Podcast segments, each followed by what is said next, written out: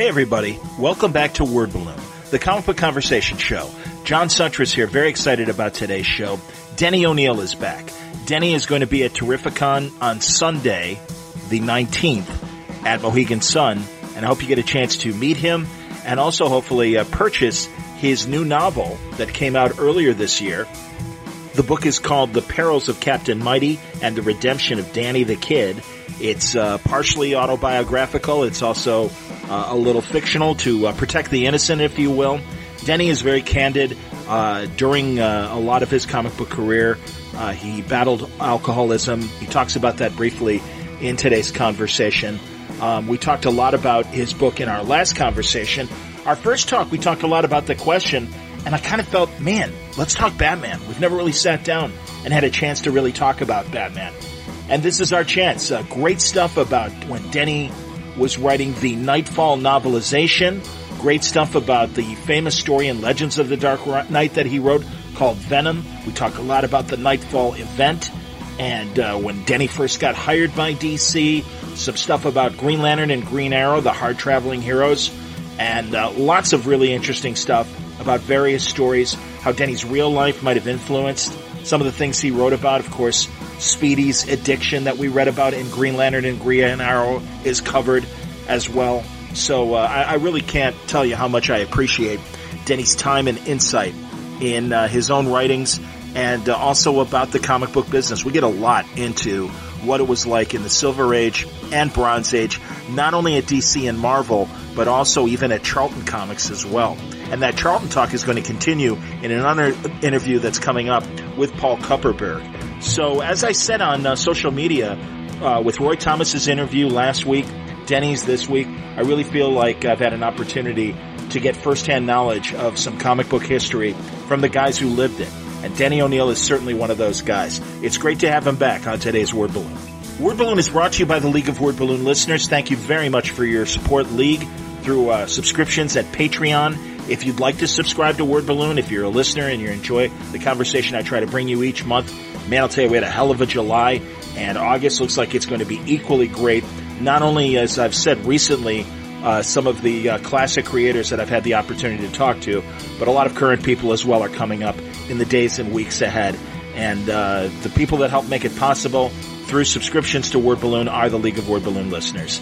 Do you think Word Balloon is worth a dollar a month? Do you think it's worth the price of a comic book a month? If you do and would like to support the show, you can go to patreon.com slash wordballoon or go to wordballoon.com and click on the Patreon ad. Thank you very much, League of Word Balloon listeners. Full transparency, you've heard the Terrificon ads. I'm going to be at Terrificon uh, in just two weeks now, really under two weeks, the 17th through the 19th at Mohegan Sun in Connecticut. I'm telling you, this is a great show. All you have to do is go to Terrificon.com and check out the lineup. So many great current and past greats are going to be there. Amazing celebrities. The Fonz is going to be there. Daniel from The Karate Kid, uh, the great actor Ralph Macchio is going to be there. Uh, Denny O'Neil, Roy Thomas, Paul Kupperberg, uh, so many great writers and artists. Also current stars like Nick Spencer, Charles Soule, C.B. Cebulski, um, Christopher Priest, Afua Richardson, Sarah Richard, my buddies Art and Franco.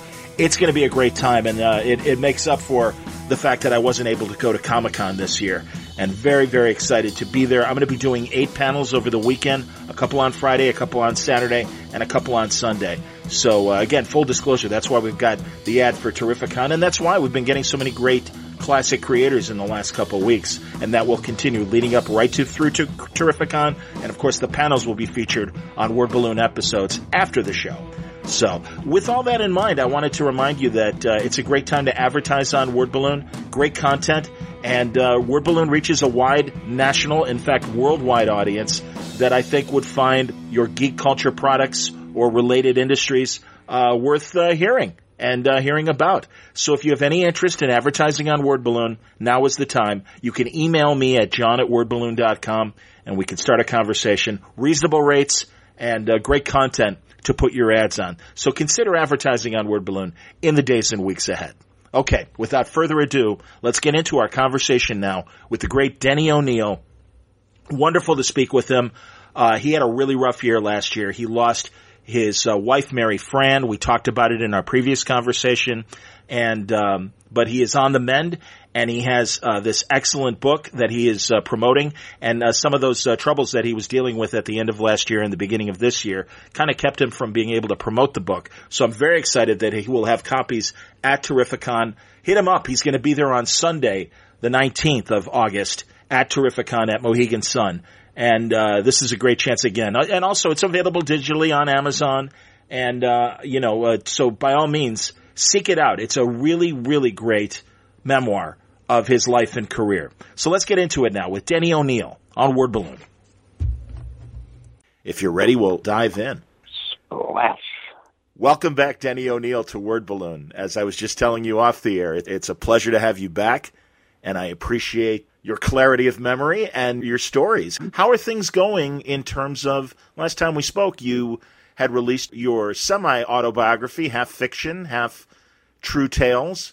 And uh, how's the response been? Uh, that that book is the best kept secret since the invasion of Normandy. Oh man, I'm assuming you're going to have the autobiography with you for Terrificon to for people to buy and sign. I hope. I guess I am. I they only gave me ten comps, and uh, I pretty much gave all those away. So I I bought fifteen more copies. I do have some copies. Great. Uh, I don't know what to do about that book. Um, I don't know even what I think about it. If you want to save yourself five years worth of psychotherapy, write an autobiographical novel because the the feedback I have gotten, people remember things I I didn't even know about because I did them in blackouts, and a lot of them are pretty bad, pretty ugly. Uh, but I had no memory of them until I get reminded, and then I realized God, I could I, I was a prick. I could have been a monster. Yeah, and then facing those kind of you know past behavior and stuff. Yeah, that's got to be humbling.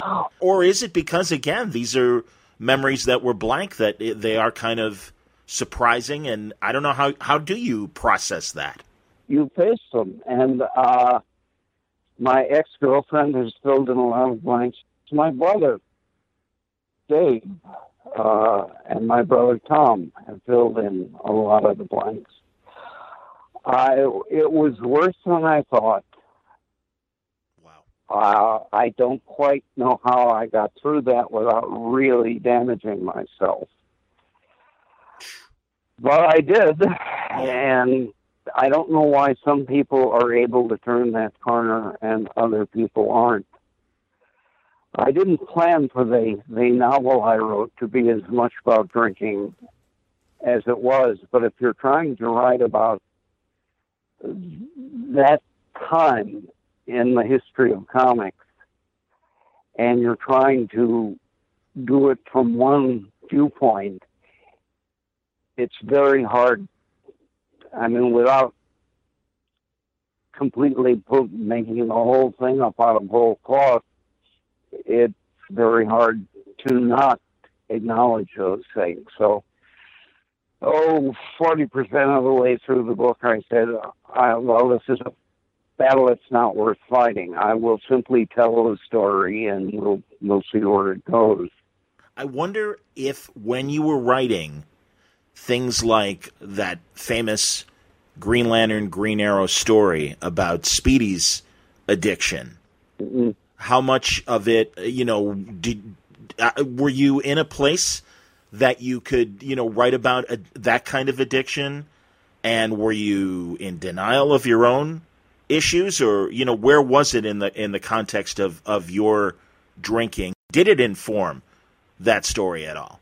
It probably did. Uh, there is a couple of panels very early on in the continuity in which they they mention that alcoholism is another form of addiction. I was at a point where I was getting drunk five or six nights a week. I now know that I was uh, violent and ugly a lot of that time. Wow. Uh, but nobody was calling me an alcoholic yet. My mother went to her grave without putting my name and the word alcohol in the same sentence. And what years were these? What what what decades were these that this was happening? This is mostly the seventies. Wow. I mean, the, the the novel started out as something very different than what it ended up as, and what I wanted to do was tell the story of how comics came of age. Yeah.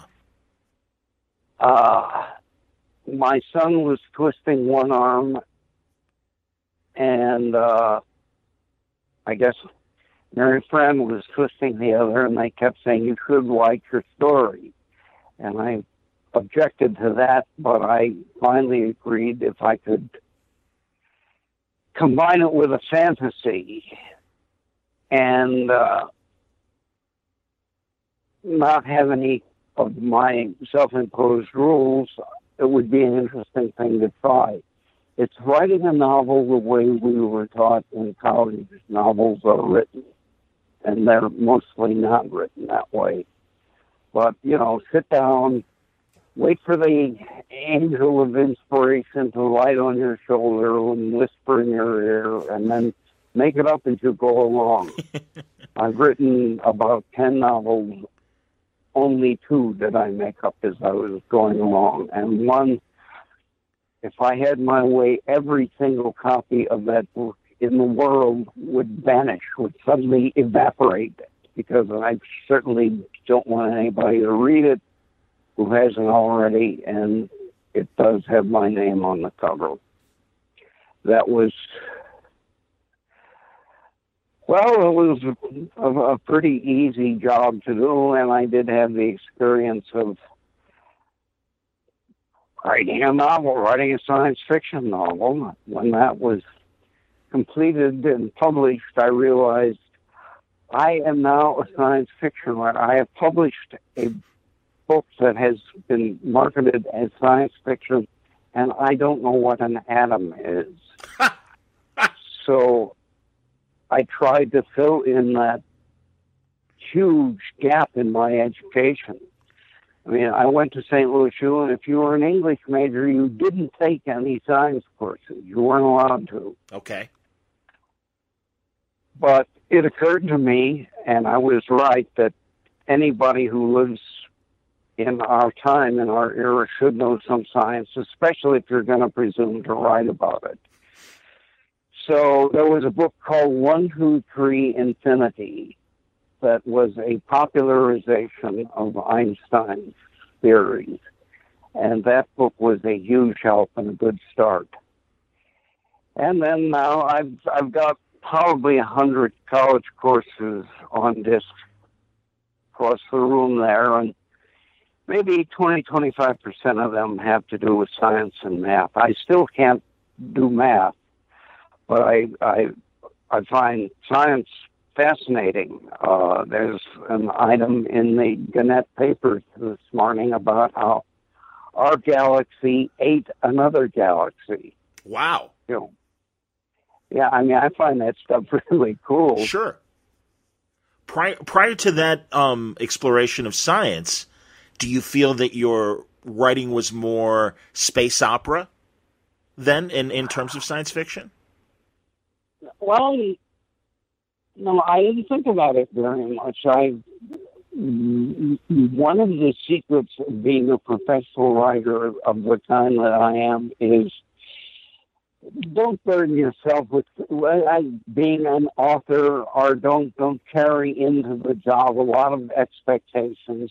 If I can get an editor and say we need this by the 25th, it has to be 75,000 words uh, and that gives me some problems to solve. Okay, I know I can solve problems.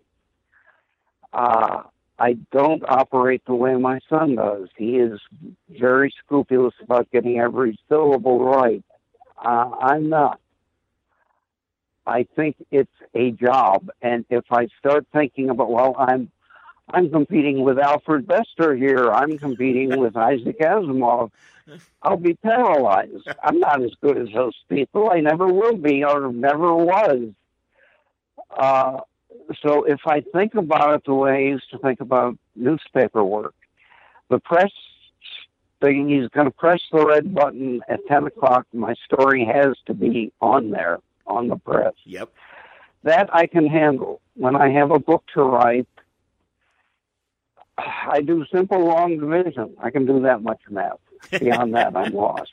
But if I have a hundred days to do this, and it has to be a hundred thousand words, that's how long I've got. That's how much I have to do every day.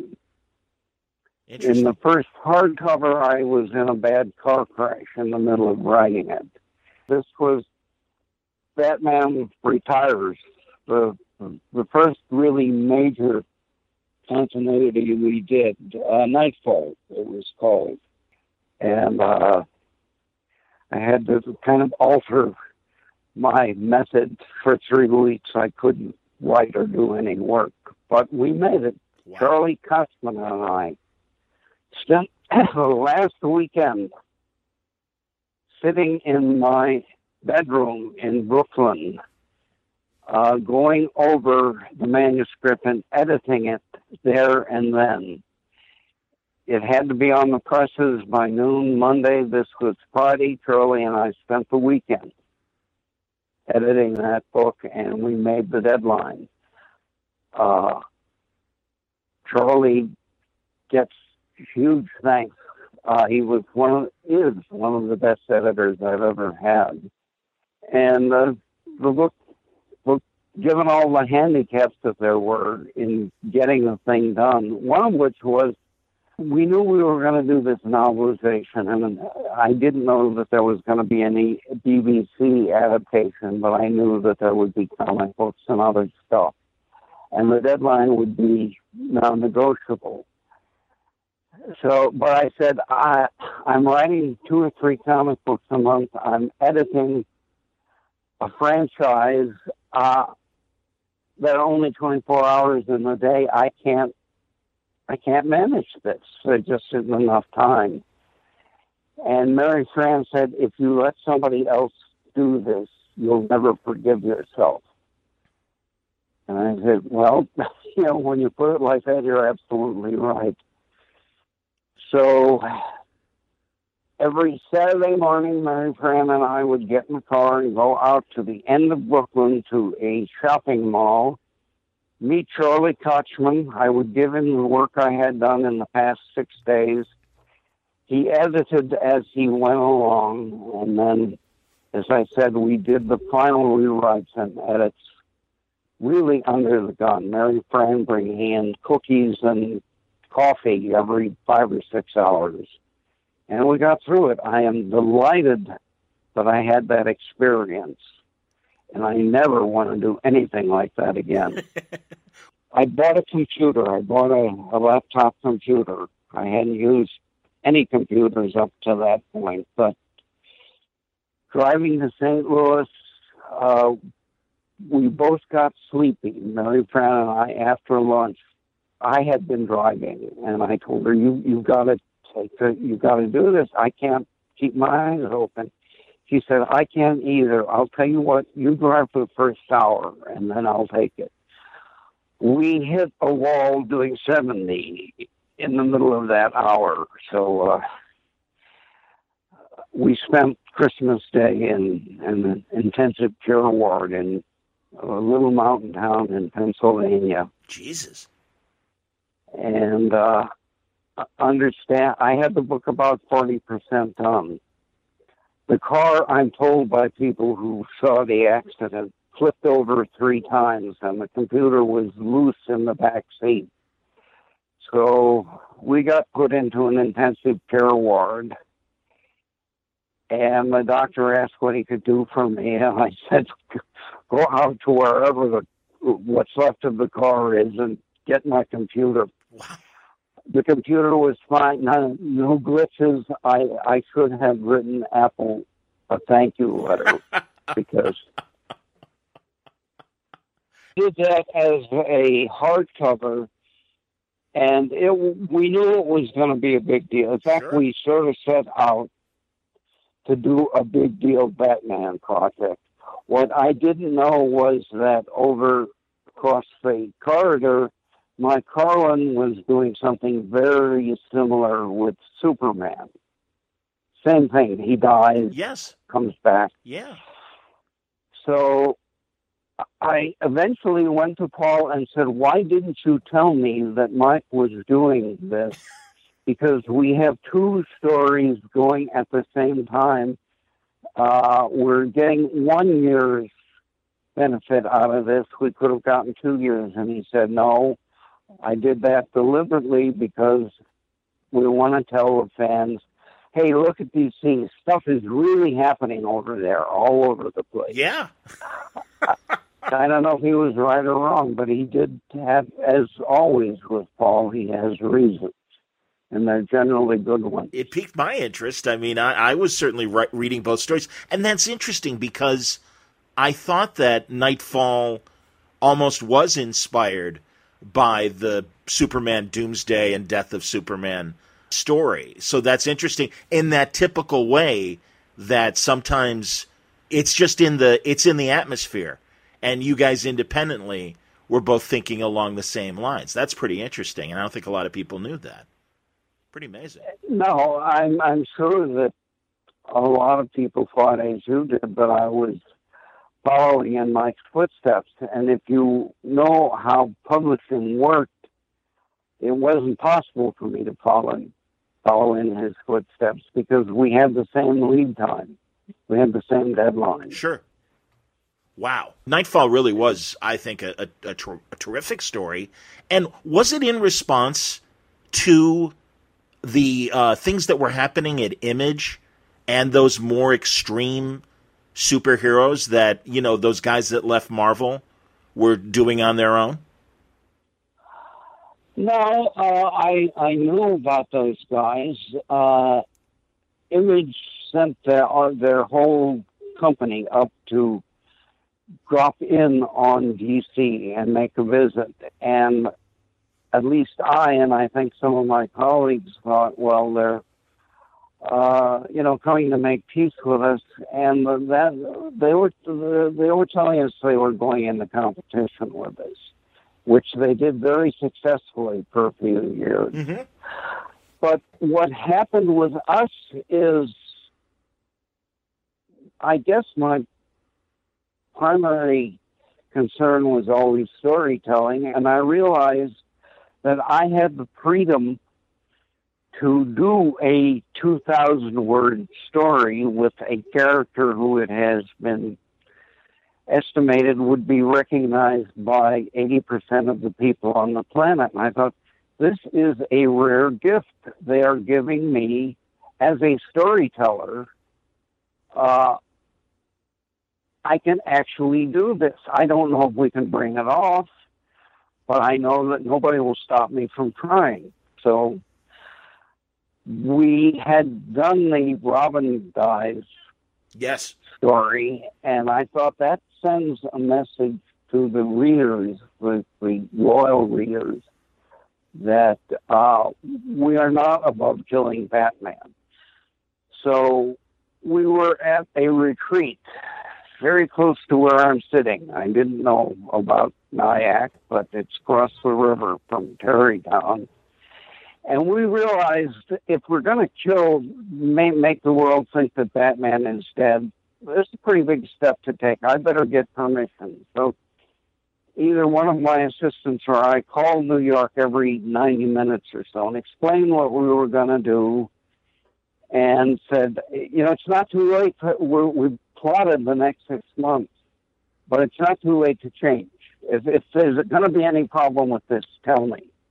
And I got all the go aheads I needed. So, cut to three months later, and we're into the story, and I'm crossing a lobby from the building uh, at the building where DC had its headquarters, and I run into an executive who tells me I have to bring Batman back to life, and I try to explain, look, if, if nobody reads any Batman this year and they pick it up in a year, they won't know that anything has happened. We're going to put all the pieces back where you would like them to be.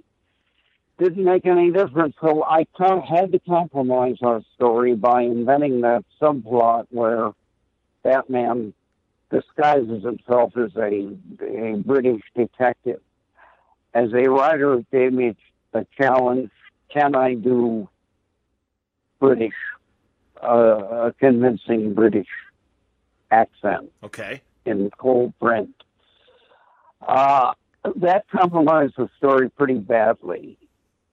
And my guess, based only on experience with that world, is that the people we were calling during the retreat did not bother to ask their superiors if it was okay to do this. So for the guys in the real big offices, this was a bad shock to them. Batman's dead. Batman is worth billions. Well, yeah, this is in the midst of the of the movies, obviously, and and uh, I'm sure things were. I mean, sales certainly hadn't dropped as as I understood it, um, or maybe they did. I don't know. So, what was your? Do you mind revealing what your original story plan was? Were you planning to, after killing Batman, revive him, or did you want him to stay dead and have no. Jean Paul Valley or or Dick Grayson, someone else, taking over the mantle? Well, we, we we live in the real world, and I knew I would not get away with permanently killing Batman. But I thought I could get away with having him off stage for a year. Mm-hmm. Uh, so that was really what we were going to do. Batman goes off. I hadn't plotted it that far. One of the basic disagreements I had with my crew was they wanted to plot every beat at the retreats, and I wanted to get know what the big events for the next six months are, and let's give our writers some elbow room to come up with better ideas. So we were going to bring Bruce Wayne back, probably more or less as he was brought back eventually, though one of my freelance writers had some uh, uncharitable things to say about curing somebody by laying on of the hands. Uh, it's since been done on television series, but we we were going. I was going to replace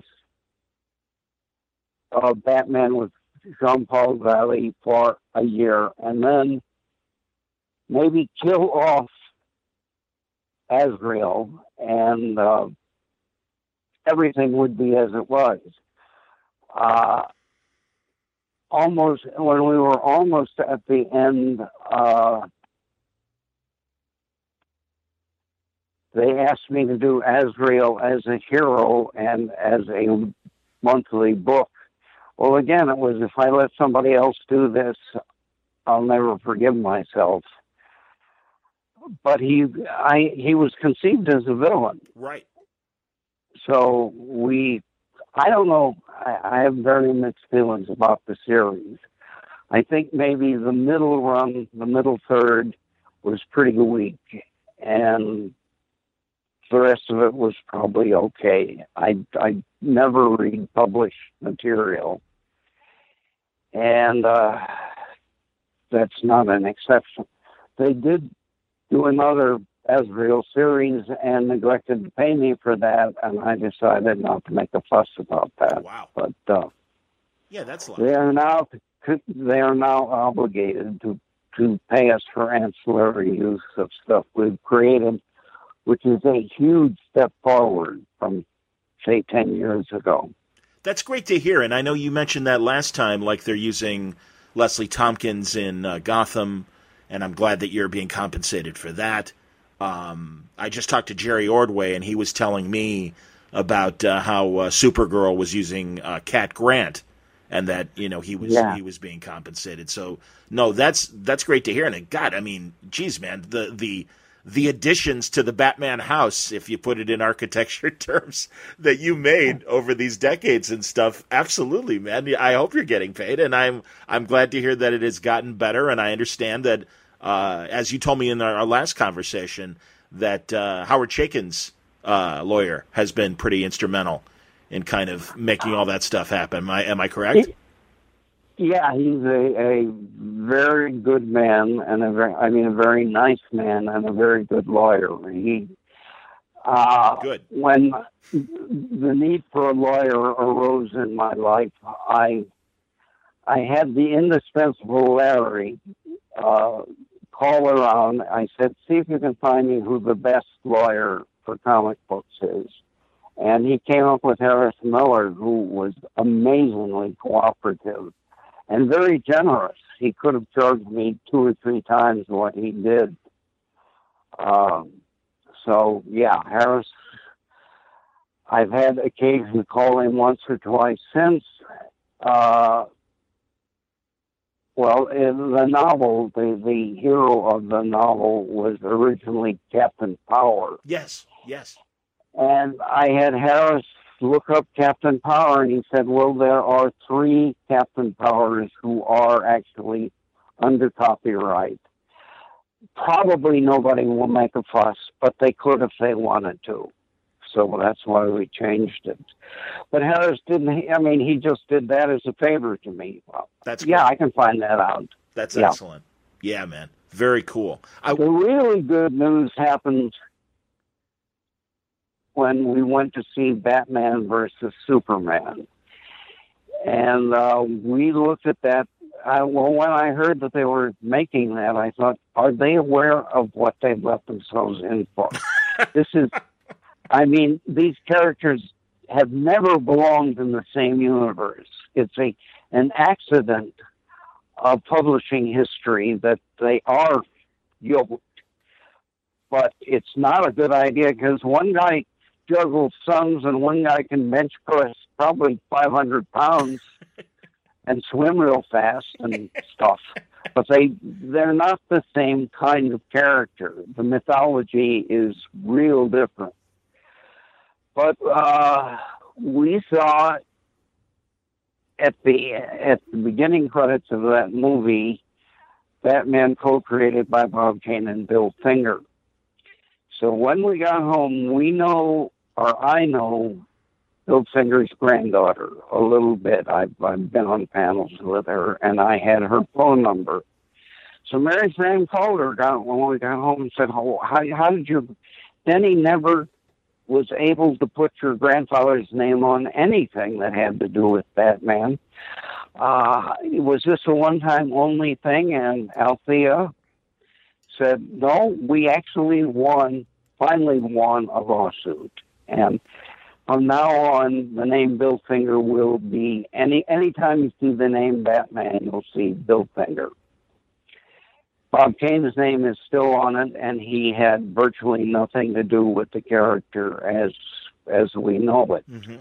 But at least Athena, I mean, Bill died. I I'm told broke, and probably drinking too much.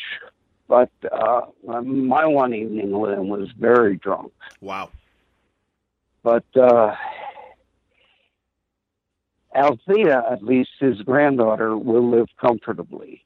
One of the when I went out to to visit the set, uh, one of the Time Warner executives told me that every time we do a Batman movie, I write a seven figure check for Bob Kane. Wow. Uh, so like in the mid 50s, how uh, being paid for Batman probably didn't amount to much, but those movies have made billions with a B, of, of course. And little little surprise, little bonus, they're good movies. Yeah, absolutely, most of them. Certainly, most of them. Did well the last three? I don't count Joel Schumacher's contribution. Understood. I think a lot of fans agree with you on that. Did now? Well, apparently Joel agrees. Yeah, that's. I heard him on Fresh Air, the NPR interview show, and he yeah, and he uh, and he talked about having to create scenes. They would bring him a toy prototype and say, "We yeah. we need a scene like this in Batman and Robin," and I think that kind of obviously contributed to the goofiness of the of the Clooney movie. Certainly, I, the the Kilmer movie also a little, you know, not as great as you know the two that uh, Tim Burton did. But I, I, you know, I thought I thought Val Kilmer did okay.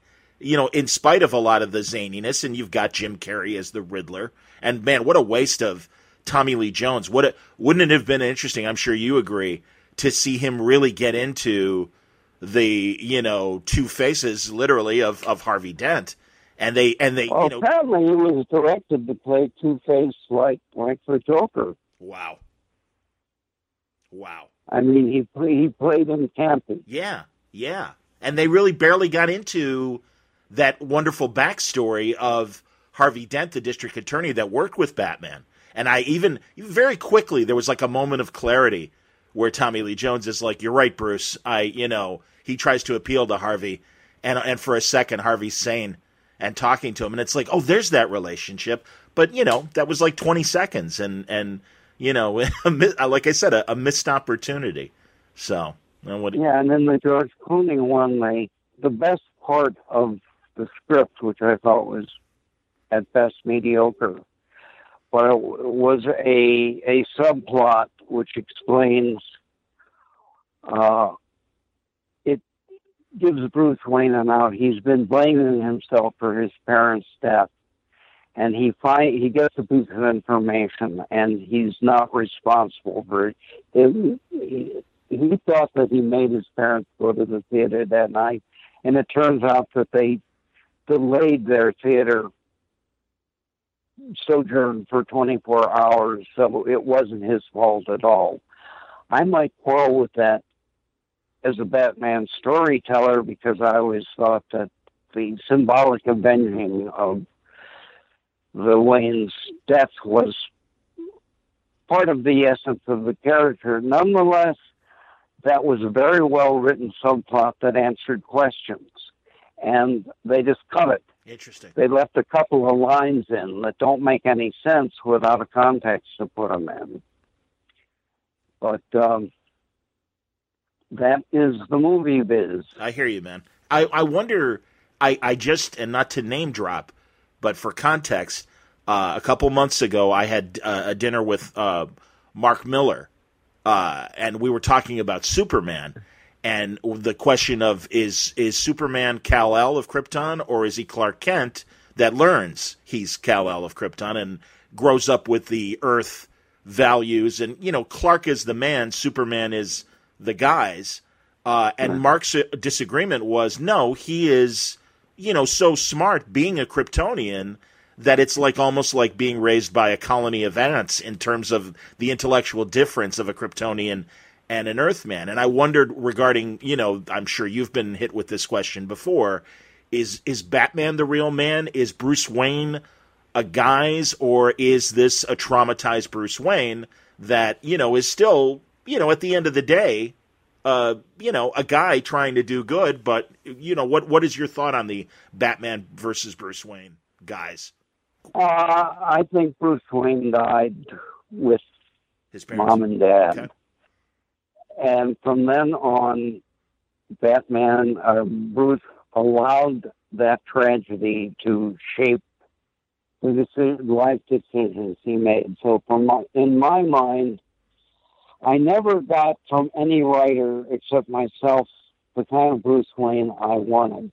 There has been, particularly with the movies, a tendency to make Bruce Wayne, you know, this very smart, ruthless tycoon guy. I think he should have been. Well, I had a real life person that owned a magazine I freelanced for. A guy who was really a nice man, very inherited a vast fortune and kind of blew it by never being able to get his act together. uh, my Bruce Wayne would be driving a Ferrari, but he'd have a dent in the front fender because he backed it into some, he hit something the first time he took it out.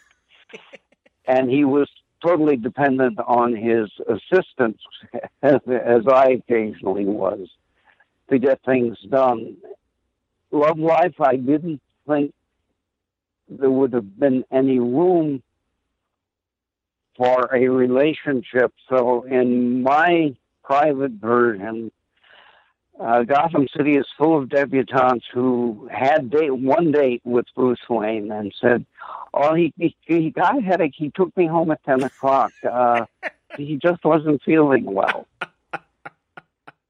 I couldn't see him as a lover, and the information I just got that he's he's making it with Catwoman. Well, the dynamic with Ra's al Ghul was he could never get it on with Talia.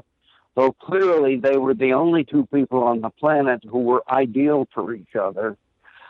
But she had a daddy hang up and he had a criminal hang up and she was a criminal. So he could never do that. I thought that added attention to the continuity that, you know, helped the story along. I understand. And and what did you think when uh, there's a couple times when Steve Englehart created Silver St. Cloud and we had the laughing fish story. You were you editing then or were you also No, I was uh, I was a freelancer. Okay, yeah, you guys were, were were both writers of Batman. Okay. So and Steve convinced the powers that be that you know he he was a hot writer. I never paid attention to things like who's hot or there, there was a kind of pecking order. If, if you were the guy who wrote Superman, you were higher on the pecking order than if you were the guy that wrote Power Man. Uh, but those things weren't part of some people's experience. And when I finally took over editing the franchise, I simply ignored Silver St. Cloud. I thought it was a bad idea I didn't think that Batman would fall in love with a debutante.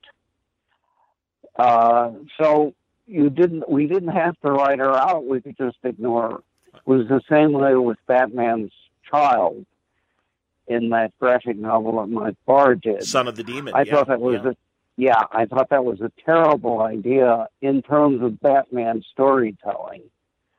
But I didn't have to write it out. I could. I explained to Mike. We took a long walk around the lake in Hollywood, but I was not going to ever refer to that. And this is nothing against you, Mike. It's in my editorial opinion, it's not a good storytelling trope.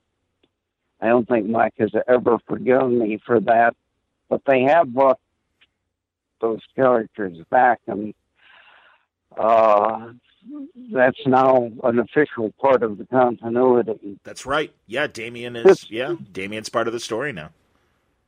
And you have to remember that there is no right or wrong in this. Oh, stuff. sure, absolutely, man.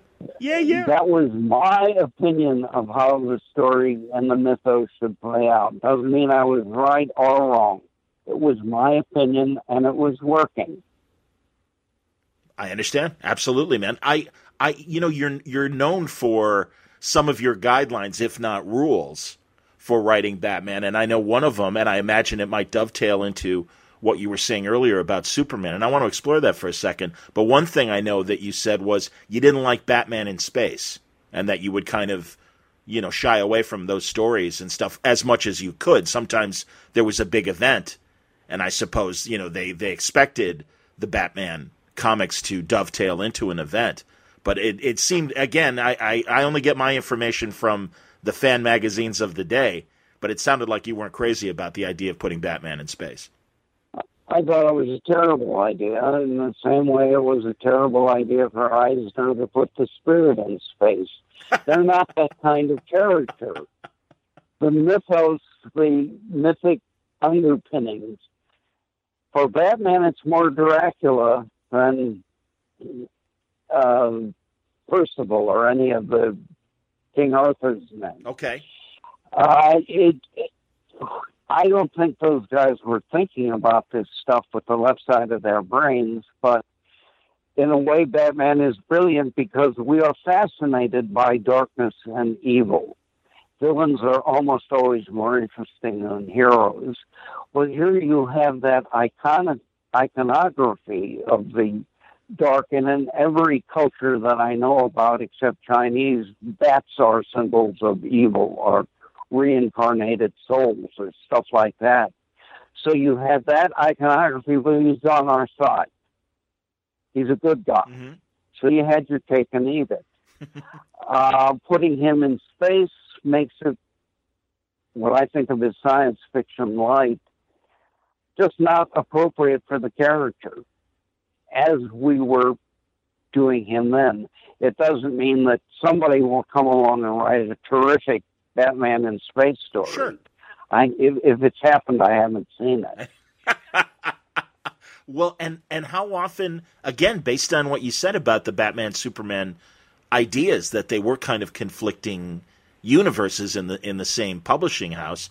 Um, how often did Superman show up in your Batman stories, if ever?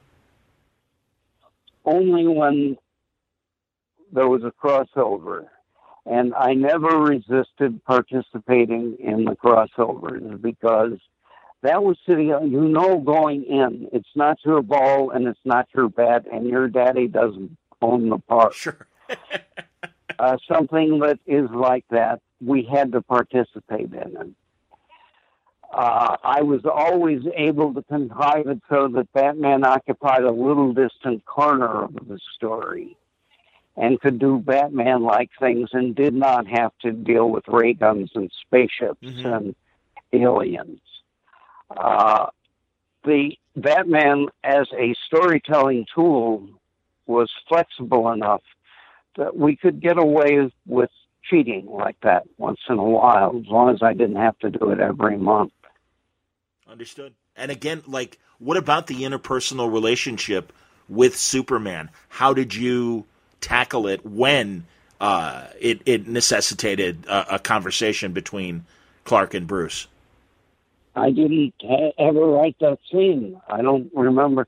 Well, Miller kind of answered that. Sure. Uh, if I'm remembering my continuity, uh, Superman gives Batman a piece of kryptonite and says, if, if I ever go off the deep end, use this. I thought that was a good way to nod toward established continuity and still uh, do it with a logical story point. Uh, you know, I think that was John. So, I think that was John Byrne in Man of Steel. Was that Byrne? Yeah, and I also wonder as John Byrne came in that that period because obviously you had Frank writing Batman, Batman Year One, and certainly before it, The Dark Knight Returns that was you know such a great uh, elevate you know ev- evolution of the character. And in in the meantime, Byrne was doing his thing with Man of Steel and and you know obviously rebooting Superman and kind of changing things around, stripping away a lot of that uh, Mort Weisinger era and even Julie Schwartz era, obviously. Um, so how did you know when when there was this newer Superman? Did you you know did did the character change at all for you from an editorial standpoint or or a writing standpoint? Yeah, uh, me.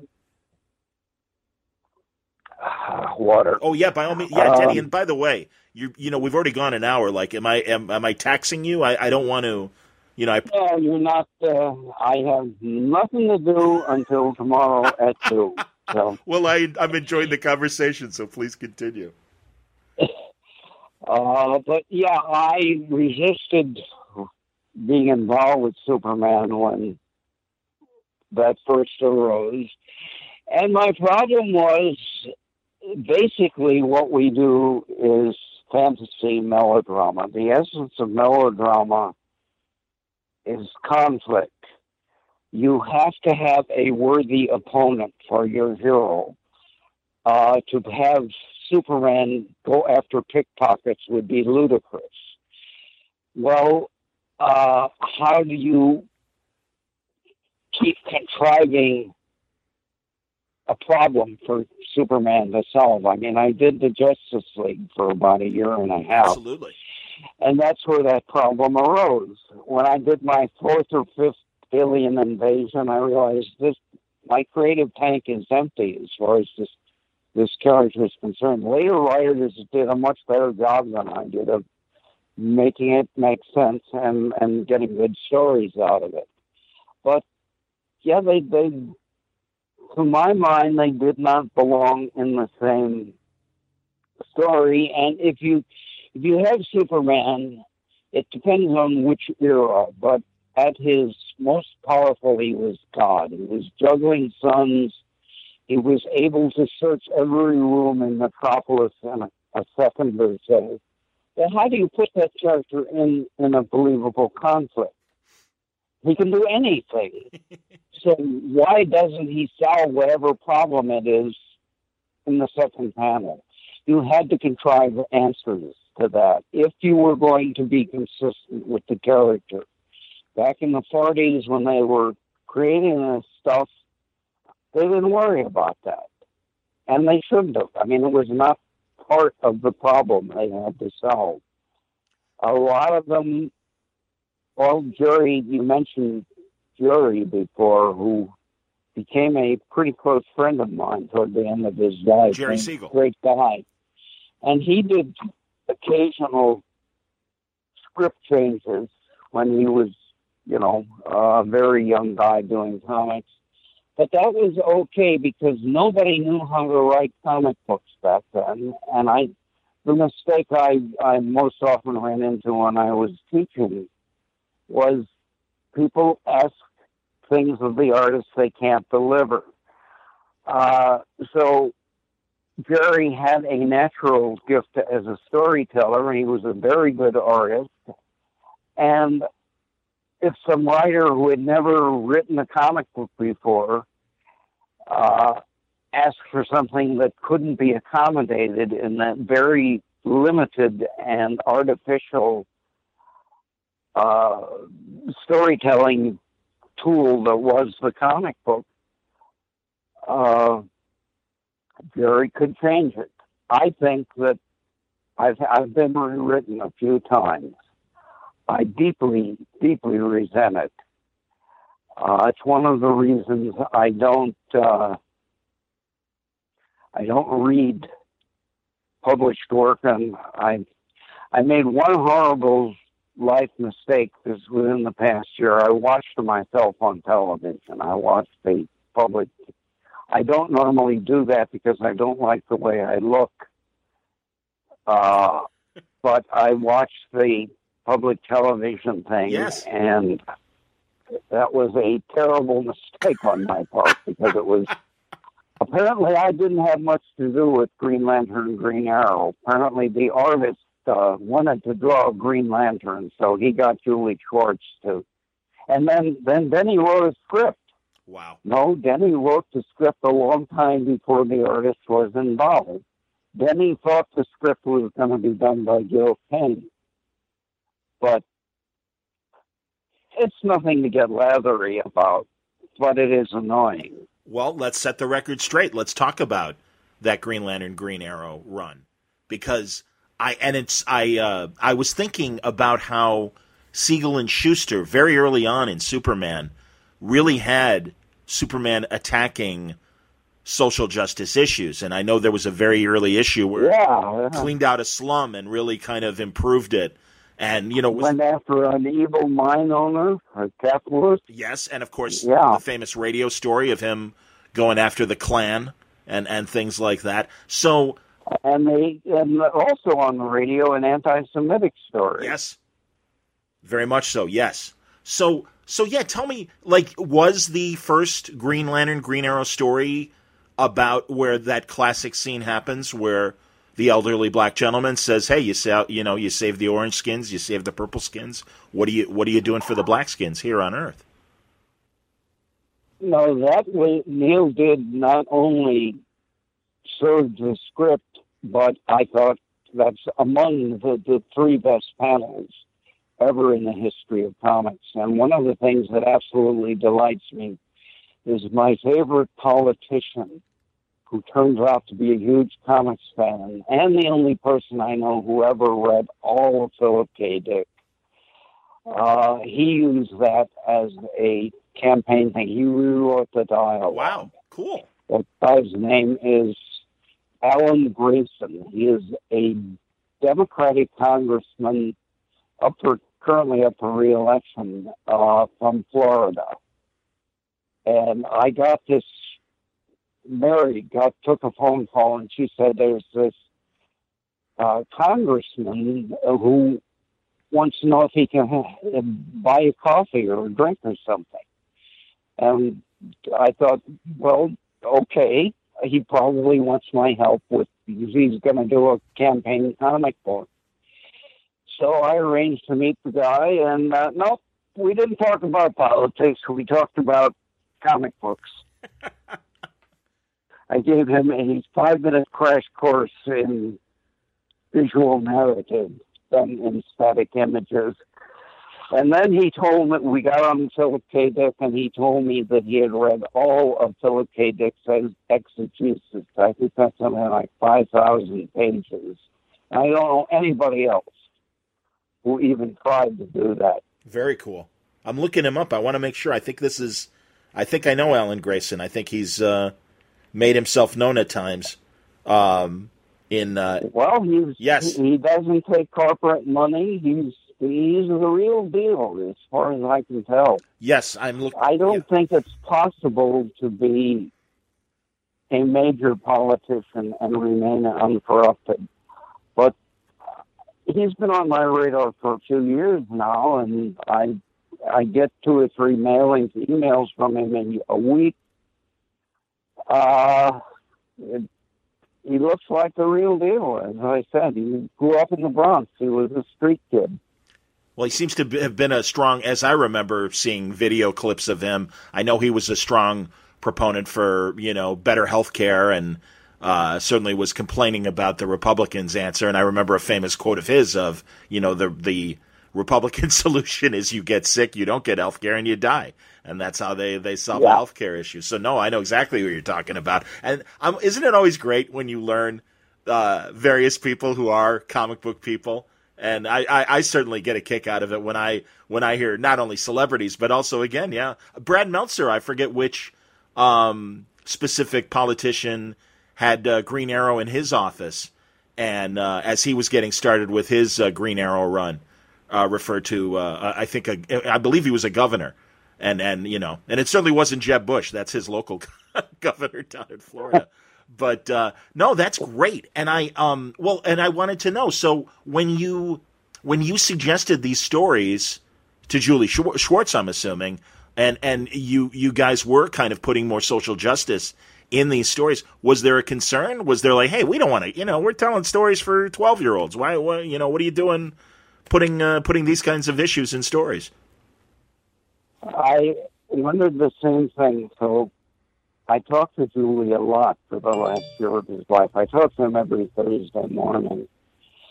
I was going in to teach class, and he was coming in, would walk up and down the halls and stick his head in open doors and say, What are you doing to editors? So I don't think Julie bothered to ask permission. I once asked him, well, the conventional wisdom in the 40s and 50s was you can't have continued stories because the newsstand distribution was so erratic that because I got Detective Party 5, that doesn't mean I will be able to get Detective Party 6. Yes. Yes. And yet he did a continued story once a year.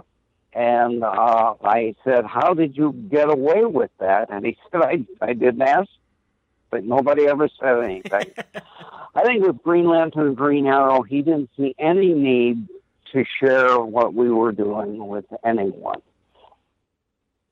And so, yeah, I mean, it, the genesis of that was my and my weekly visit to D.C. and I do a terrible Julie Schwartz little, uh, well, my boy, what have you got?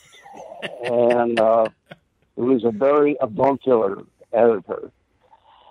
And I had done a couple of things, one of them for him with uh, social concerns near the center of the story.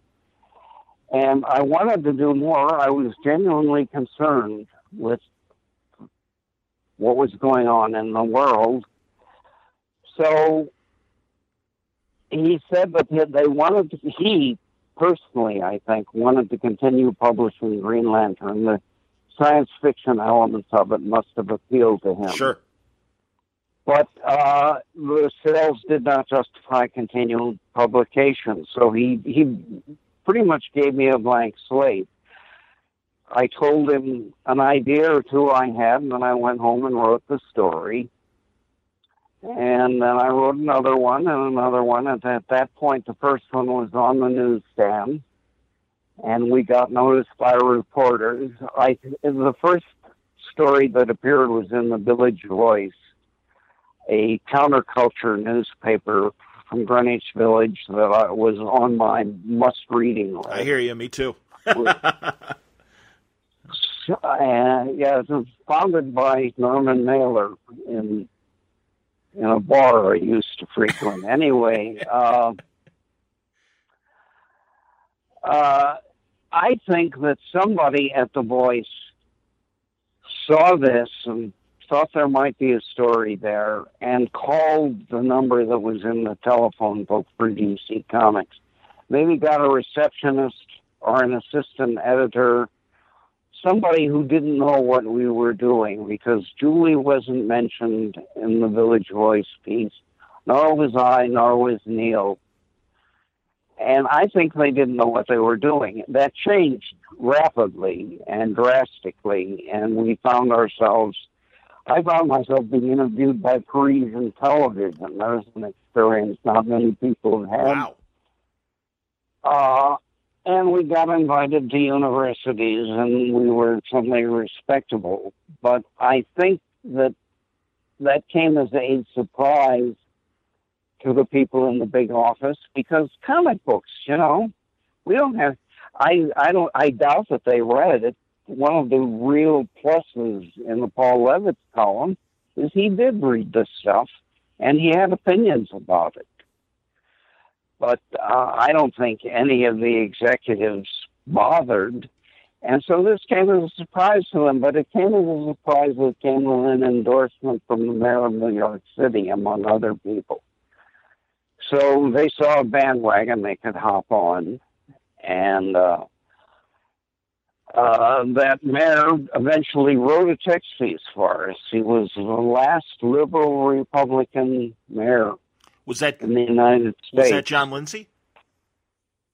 John Lindsay. Yeah. John Lindsay. Yeah, yeah. No, I remember. Yeah, yeah. and I and I've certainly seen uh, my share of video of, of Mayor Lindsay and everything, and of course, kind of. Uh, uh, Batman uh, television fans might know that there was a parody of him in uh, the television show as well. Uh, Mayor Linseed, I believe, was how he was called. But you kind of if you if you knew your your history of politics, you knew who they were talking about back then.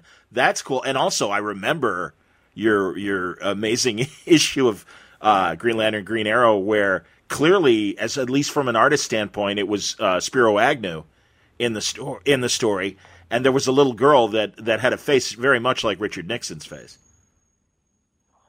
Yeah, and therein though lies another sore point. Um, because I didn't know that that, that cover was going to be done. The problem with it was that had nothing to do with the story. It had nothing to do with the continuity.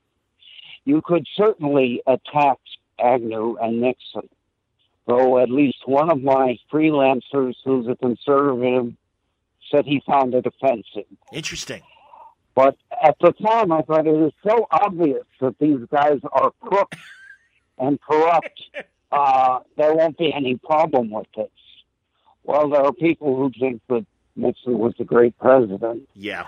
But yeah. I resented that because what did it have to do with anything? It, it didn't make any political comment of its own, and it had nothing to do with the story. Interesting.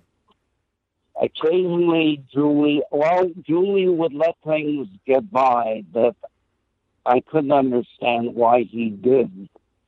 That was an example. I don't know that I would have okayed that cover had I been editing the thing at the time. Understood. No, I understand. Is um, you know, uh, well, I want, I, I did want to ask you how how you initially got the Batman writing job. And I don't know if we've ever talked about that. And I'm sure you've told the story a million times, but if you don't mind, I'd love to hear it. Uh, no, I don't mind. I was working for Smilin' Stan Lee as an editorial assistant, and then he fired me on what was probably the worst day of my life. I had a a small baby, you know, a, a child who was still being breastfed, uh, and no money, and it was in the middle of a newspaper strike where my saleable skills were a good on the market.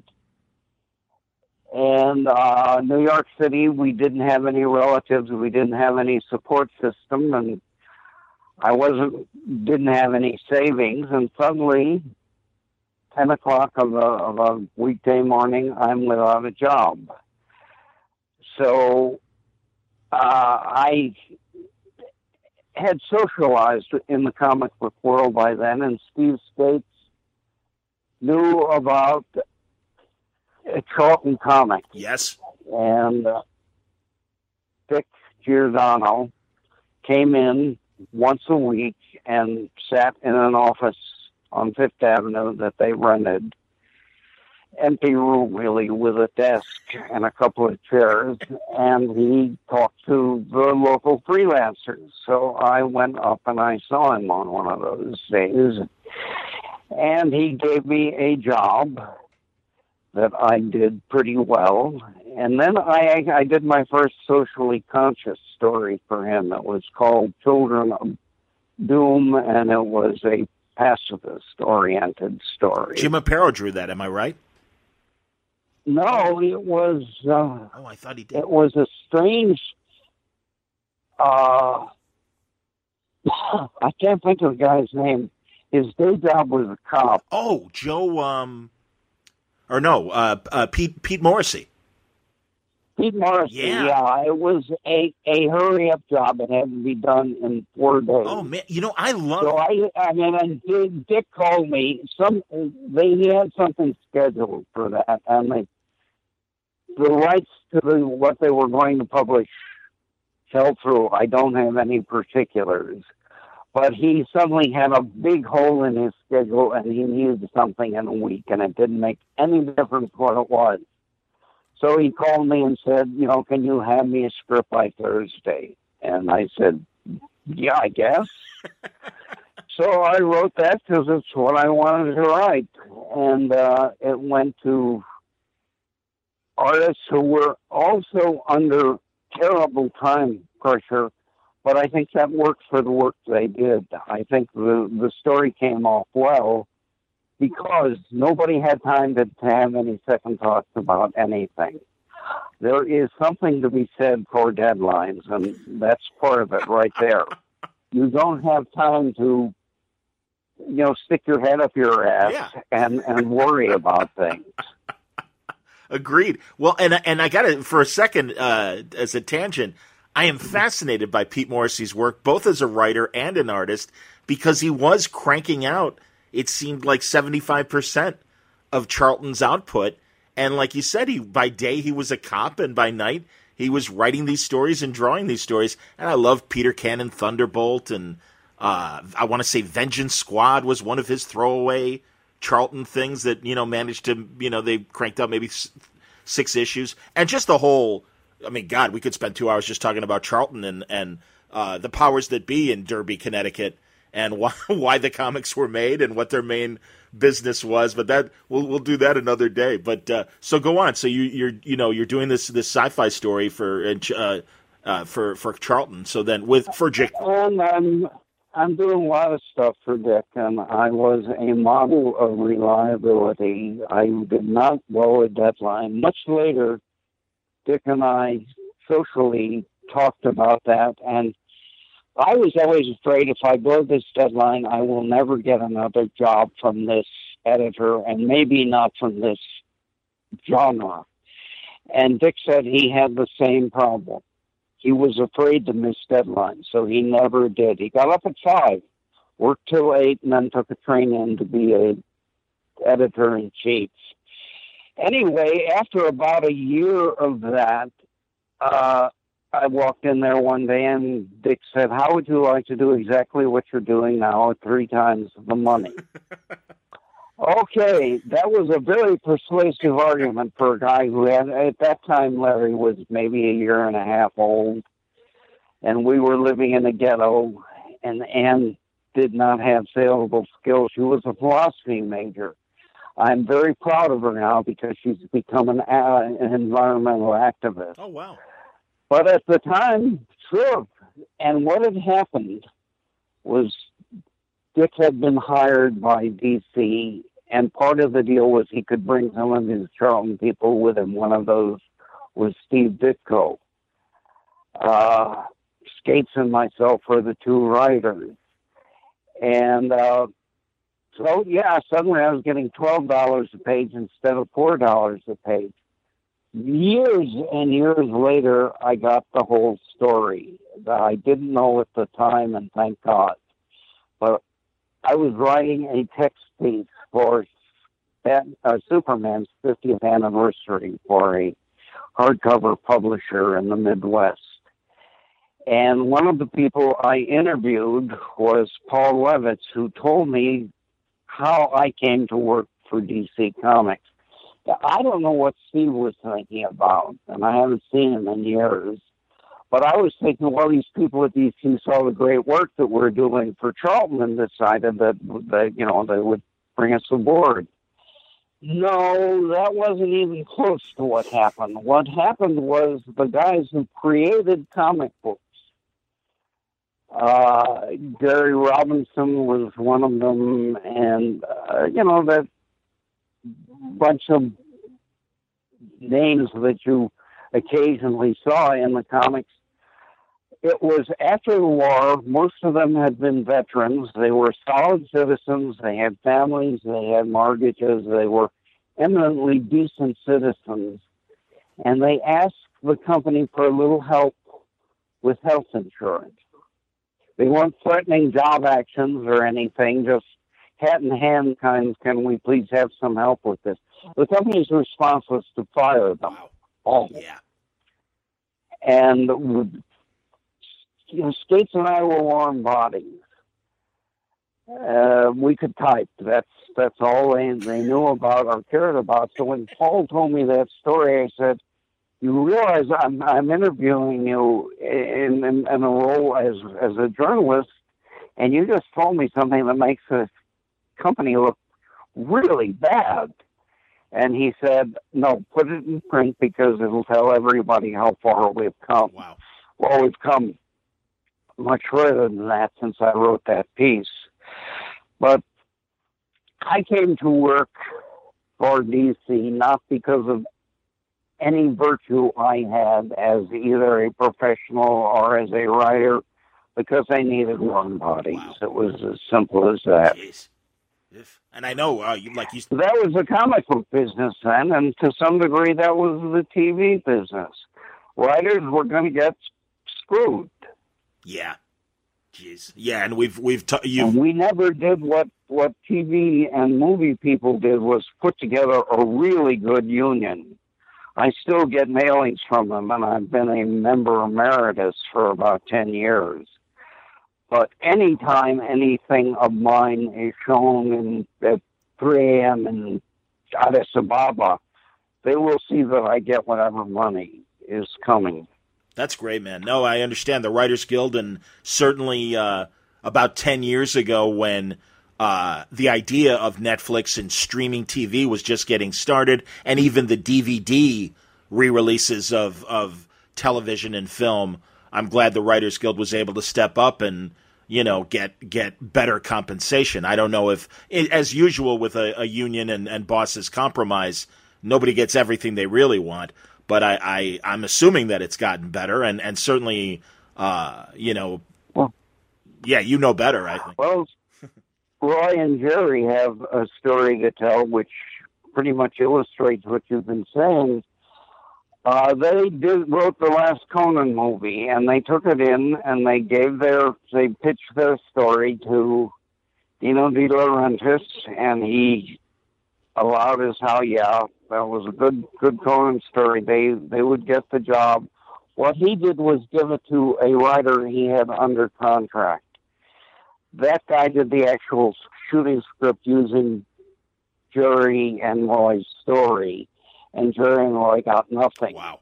And the other guy's name went on. That was very common. It was even done in comic books. In the Superman office, I didn't have any firsthand experience with it, but you heard stories. Uh, and that editor was Jim Shooter's mentor, which I find interesting. But um, was that was that uh, more was that Mort Weisinger? Forgive me for na- putting a name on it. Yeah, I would rather not use proper names, but yeah. Okay, all right. He, I understand. And he wasn't the only one. There were there was one guy who, at Christmas time, gave to all of his freelancers uh, copies of his suit and shirt and shoe and necktie preferences. So the idea was, you're going to give me a, an expensive Christmas gift. Wow! Oh my God! Whatever, whatever Jim Shooter's problems were with with him, it was exactly the opposite. He gave us nice gifts. Well, that's good. I'm glad. I'm glad to hear that. Yeah. Now, we mentioned a couple names, and actually, while we're talking about him, uh, when you went to Marvel, what was what was that? What was the impetus for you leaving DC and going to Marvel? Uh, I was writing a book on the history of comics for Scholastic Press, and I interviewed everybody I could think of to interview. One of them was Jim Shooter, who was brand new at that job. And he offered me, you know, a, a, a job. Now, at that point, I was writing a lot, and I thought I was up to my capacity. I couldn't do any more without compromising the work. I, I don't know if that was true or not. We'll never know. But I was looking for some way to earn a living that did not depend on talent, but on, you know, thinking about things obviously editorial work was that. I went to my bosses at DC and presented them with the problem. I got a kid who's starting school. I have expenses I didn't used to have. Their answer was to give me more writing work. Jim Shooter's answer was to give me a writer editor deal uh, and a raise.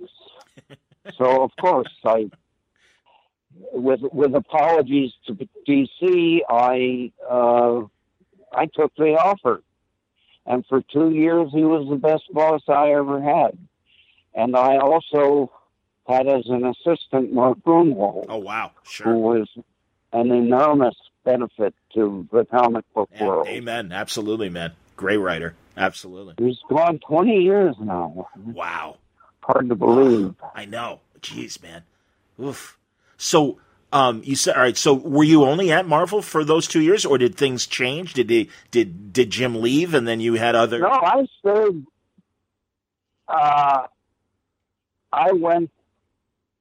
I, I think I worked as a Marvel editor for seven years. Okay, yeah, that makes more sense. Toward the end, though, things were getting very uncomfortable, and I sensed the Shooter was not happy with me and I didn't know why. The frustrating part was the thing I tried worked at hardest was figuring out ways to please him.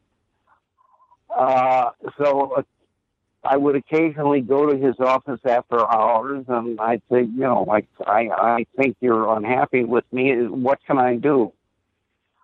Uh, finally, Dick made his offer, and I kept stalling him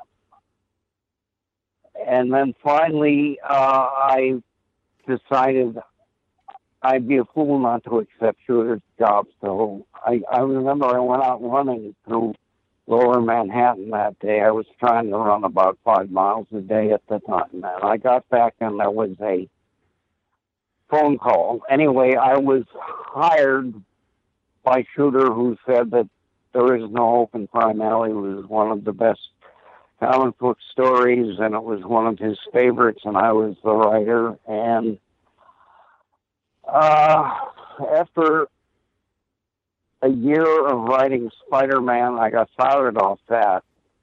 Uh, I took over Iron Man. This is something, another thing I learned years later. Jim did not like my Iron Man. Interesting. It was getting praise from the world, but not from him. And he tried to get Mark to fire me. And Mark stood up for me and put his own job in jeopardy once a month by refusing to do that Wow. and refusing to edit the stories to make them more what other people thought they ought to be. I did not have a whisper of any of that until Mike Carlin told me years later. He was Mark's assistant at the time. Okay.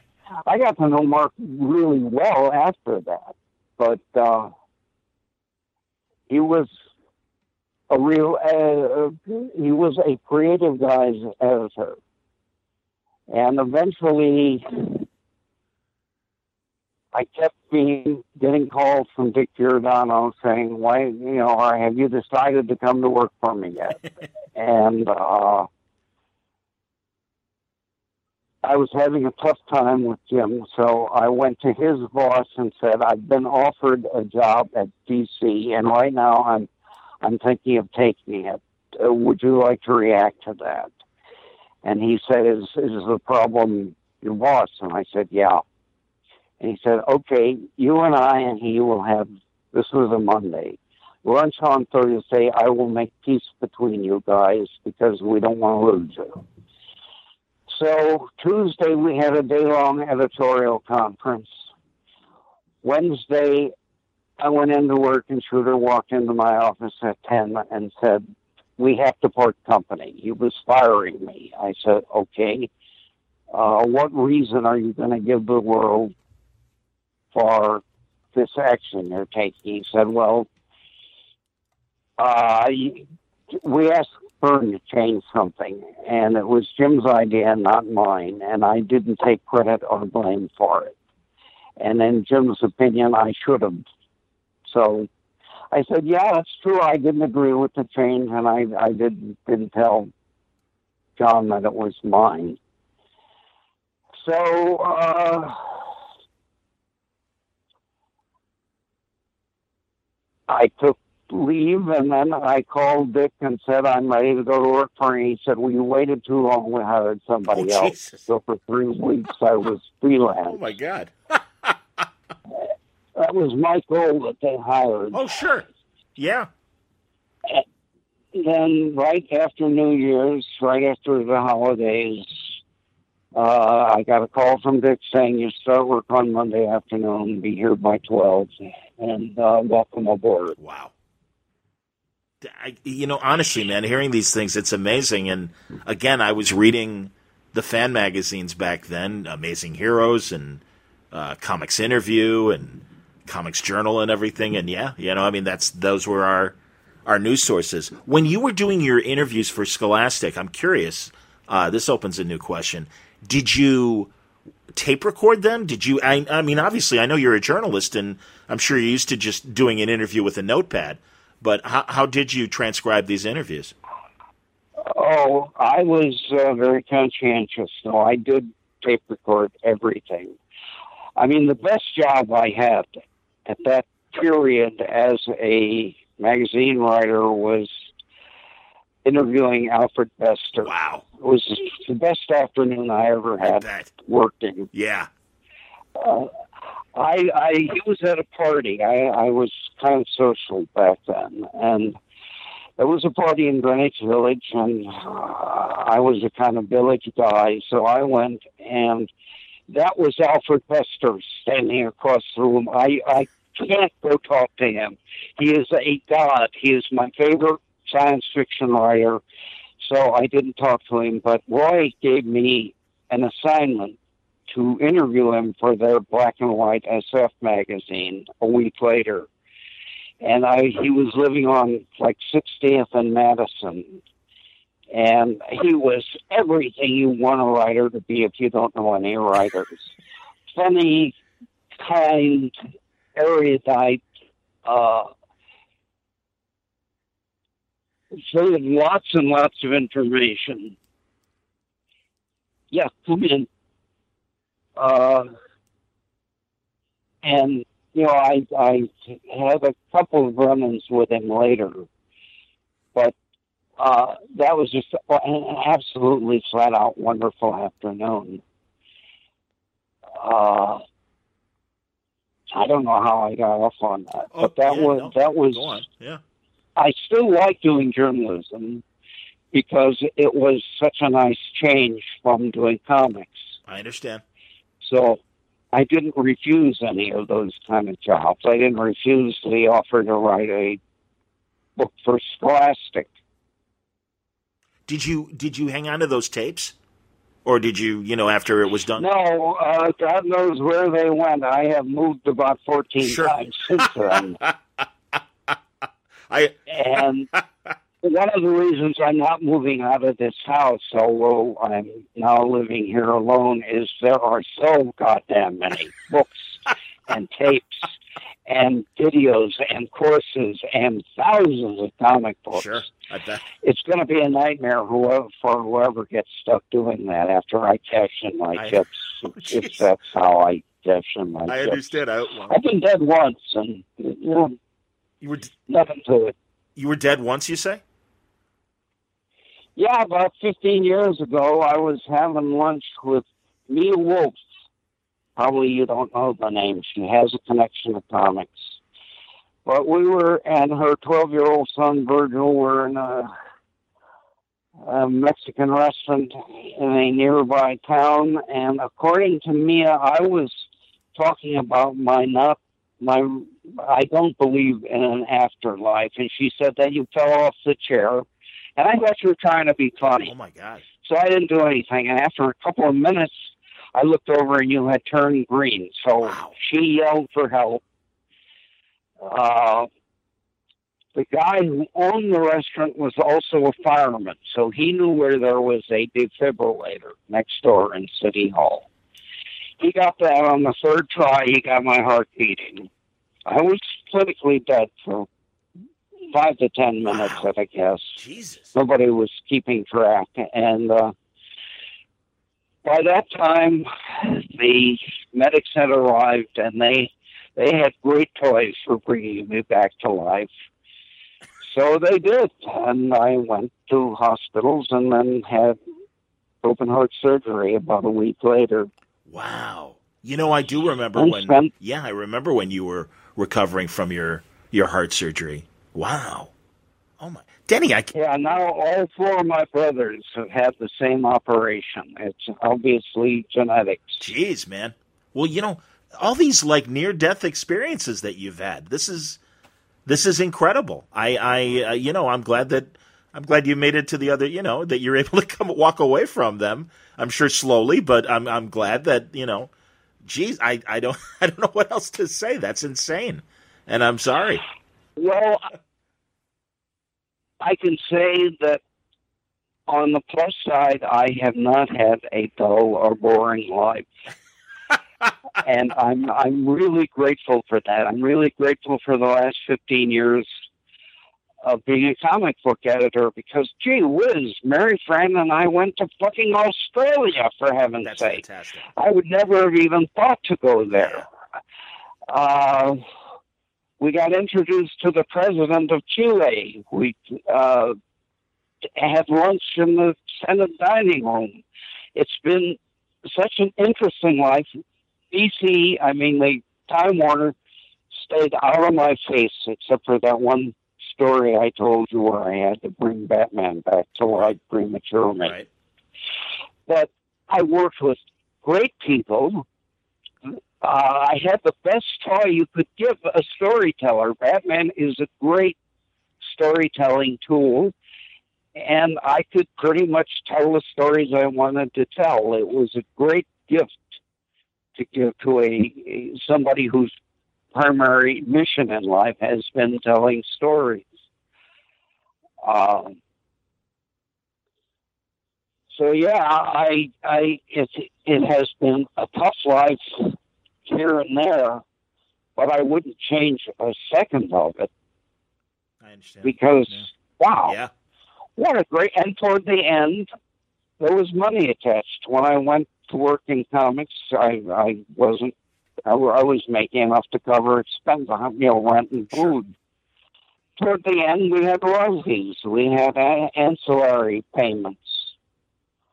Uh, it got to be a very good job as jobs go. It was hard sometimes. There were bad bad weeks, bad months, but that's true of any job. Sure. I didn't work anywhere near as hard as my father did running a grocery store. Understood. Uh, uh, my dad owned. My dad ran a restaurant. I totally understand, and I, f- I feel the same way. And no, and again, I'm, I'm, that's great and not surprising because again, your body of work has been beloved for all these decades, and again, what what you what you put into Batman in particular. Yeah, I mean, the, the again, we're, all, we're they're all following in your footsteps, Denny, and I, and and I, I, I say that because it's true, and and also I'm I'm interested when you came back, and also after you you got sober.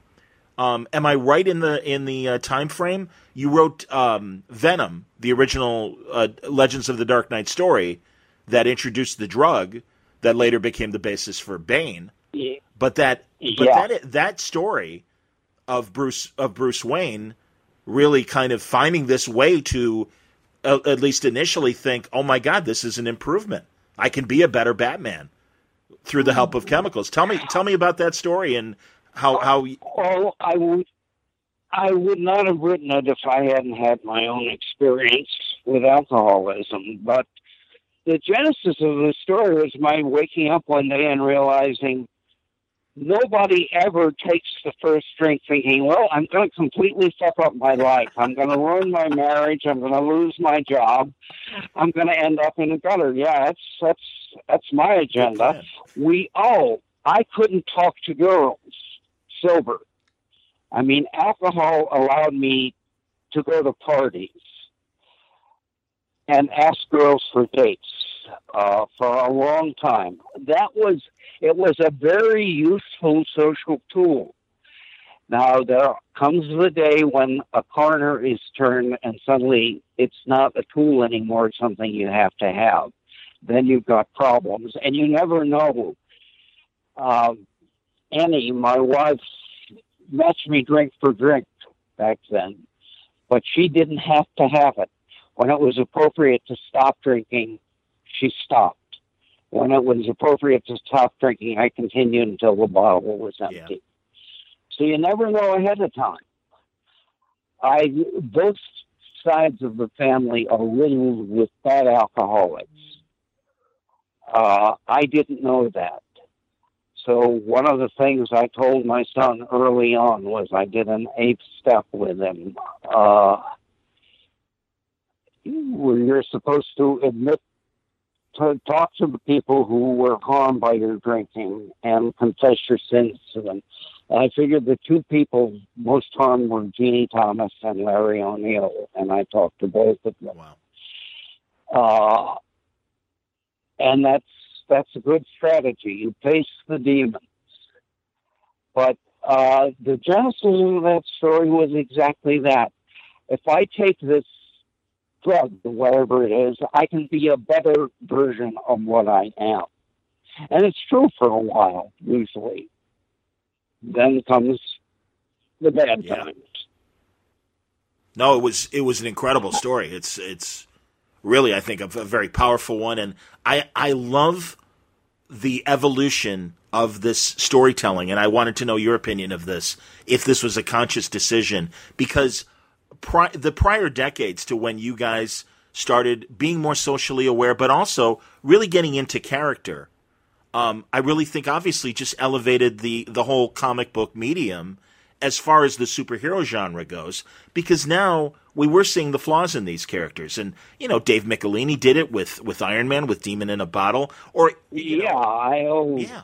Dave for yeah, that. and well, yeah. and that's I mean those kinds of those kinds of moves, and certainly Venom is is a, is a great personal Bruce story where he had, you know, I mean, that's, I, I, just think that's great rather than smash through the wall like my, my Superman uh, trope. And don't get me wrong, it still works. But that classic, like George Reeves moment, he crashes through the wall, the, the gangsters shoot at him, bullets bounce off, he clunks their heads, and he flies them off to jail. And that's the, you know, that's the end of the story. Or the Batman equivalent. And it's like, no, I, I, you appreciate when they have doubts. Frank did it as well, Miller in, in Dark Knight Returns, and these characters become more three dimensional. So, was that one of your goals as you were writing uh, comics, even going back to you know those times in the seventies? Well, here's the big advantage I had that my predecessors didn't. I went into it after Stan Lee created Marvel, and what he did to create Marvel, as much as anything, was to change the writing. Uh, everybody was still in the shadow of Fredric Wertham, and comic book guys were afraid to even use slang. Uh, Stan pretty deliberately decided to ignore that stuff. He wrote witty, self deprecating, self satirical stories. Uh, I was, by that time, a Navy veteran and I taught in ghetto schools, and uh, I thought of myself as pretty sophisticated.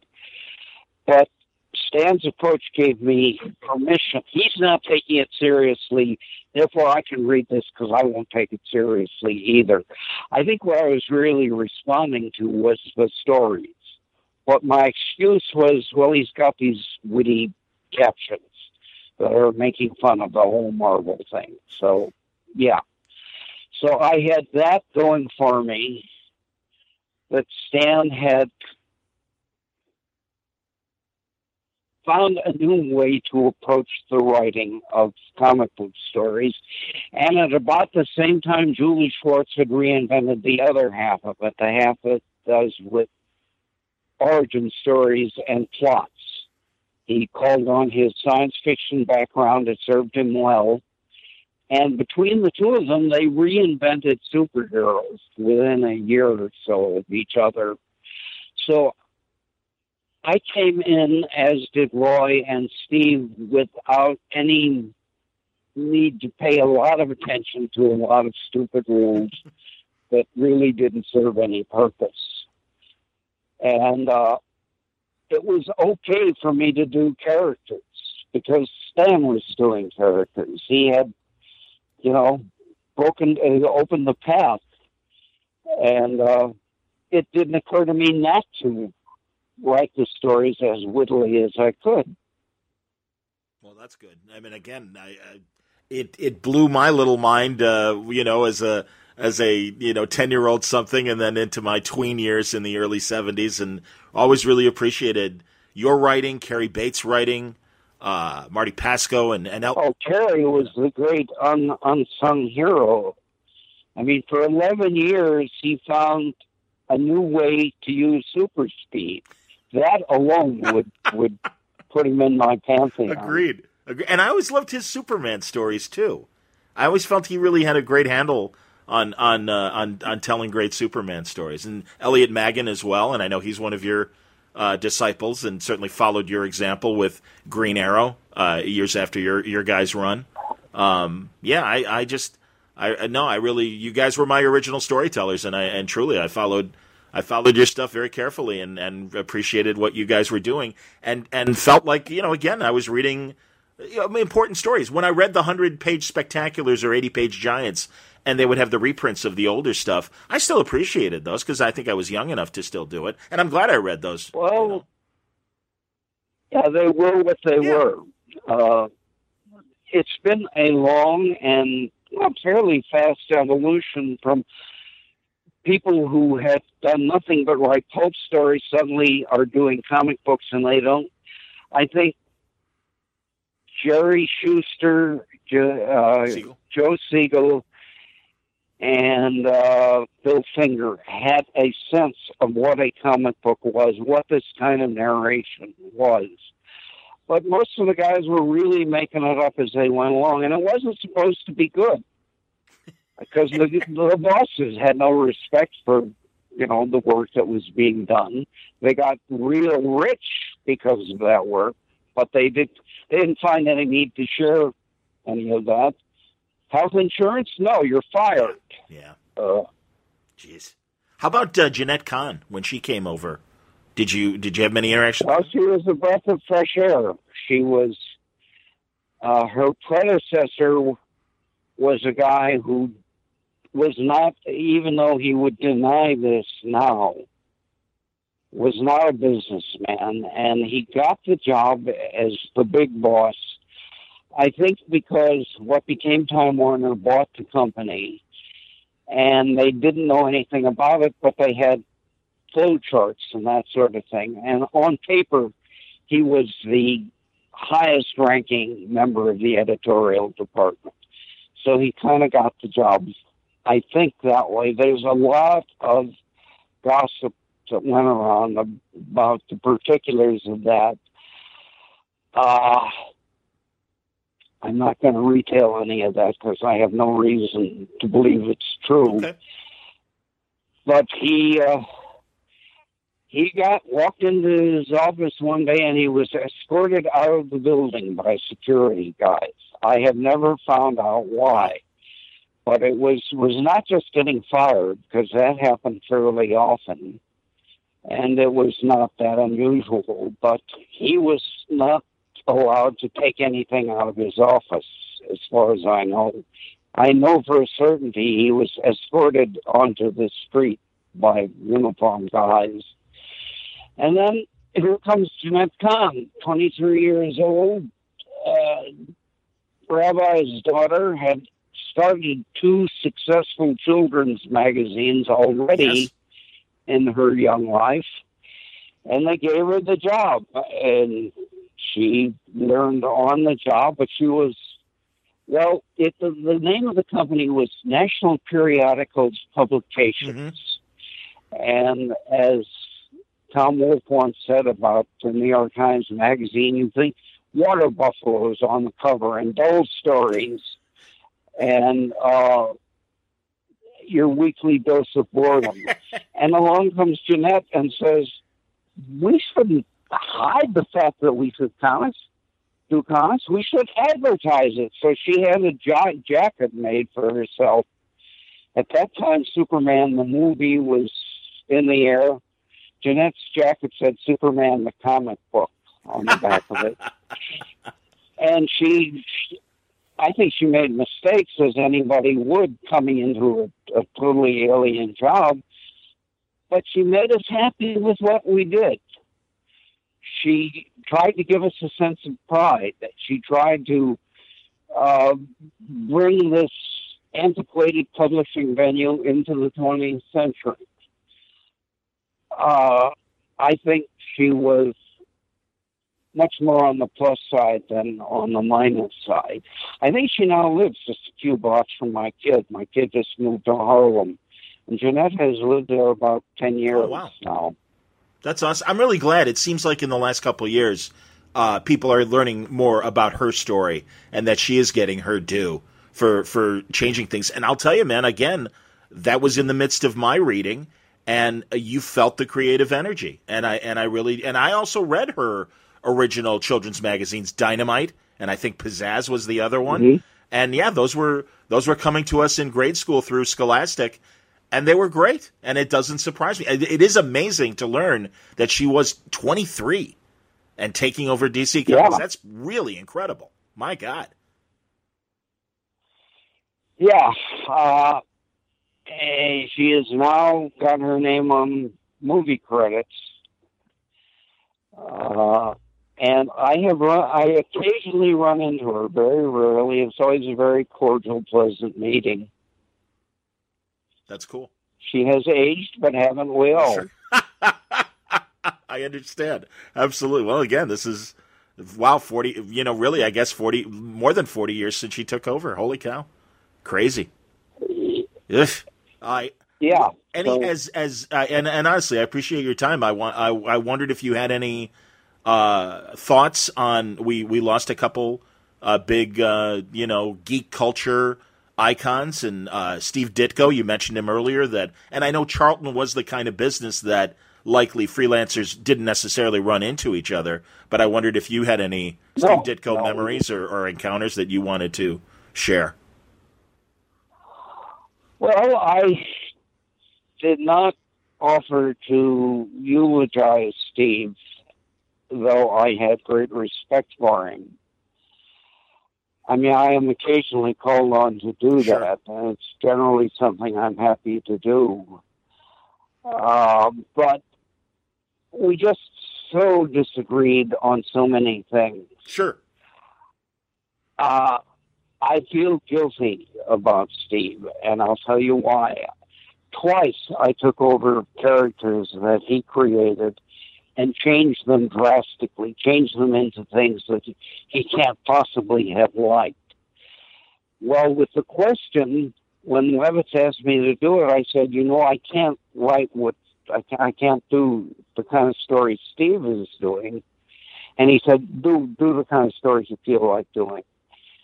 Well, that was kind of a slap in the face to Steve, though I didn't realize it. And Lenny Wein eventually said, you were going to change it that much.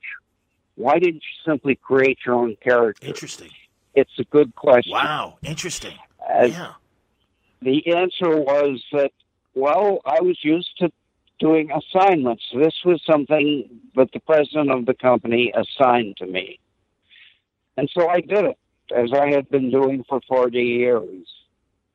But Steve was one of those vehement Ayn Rand Yes.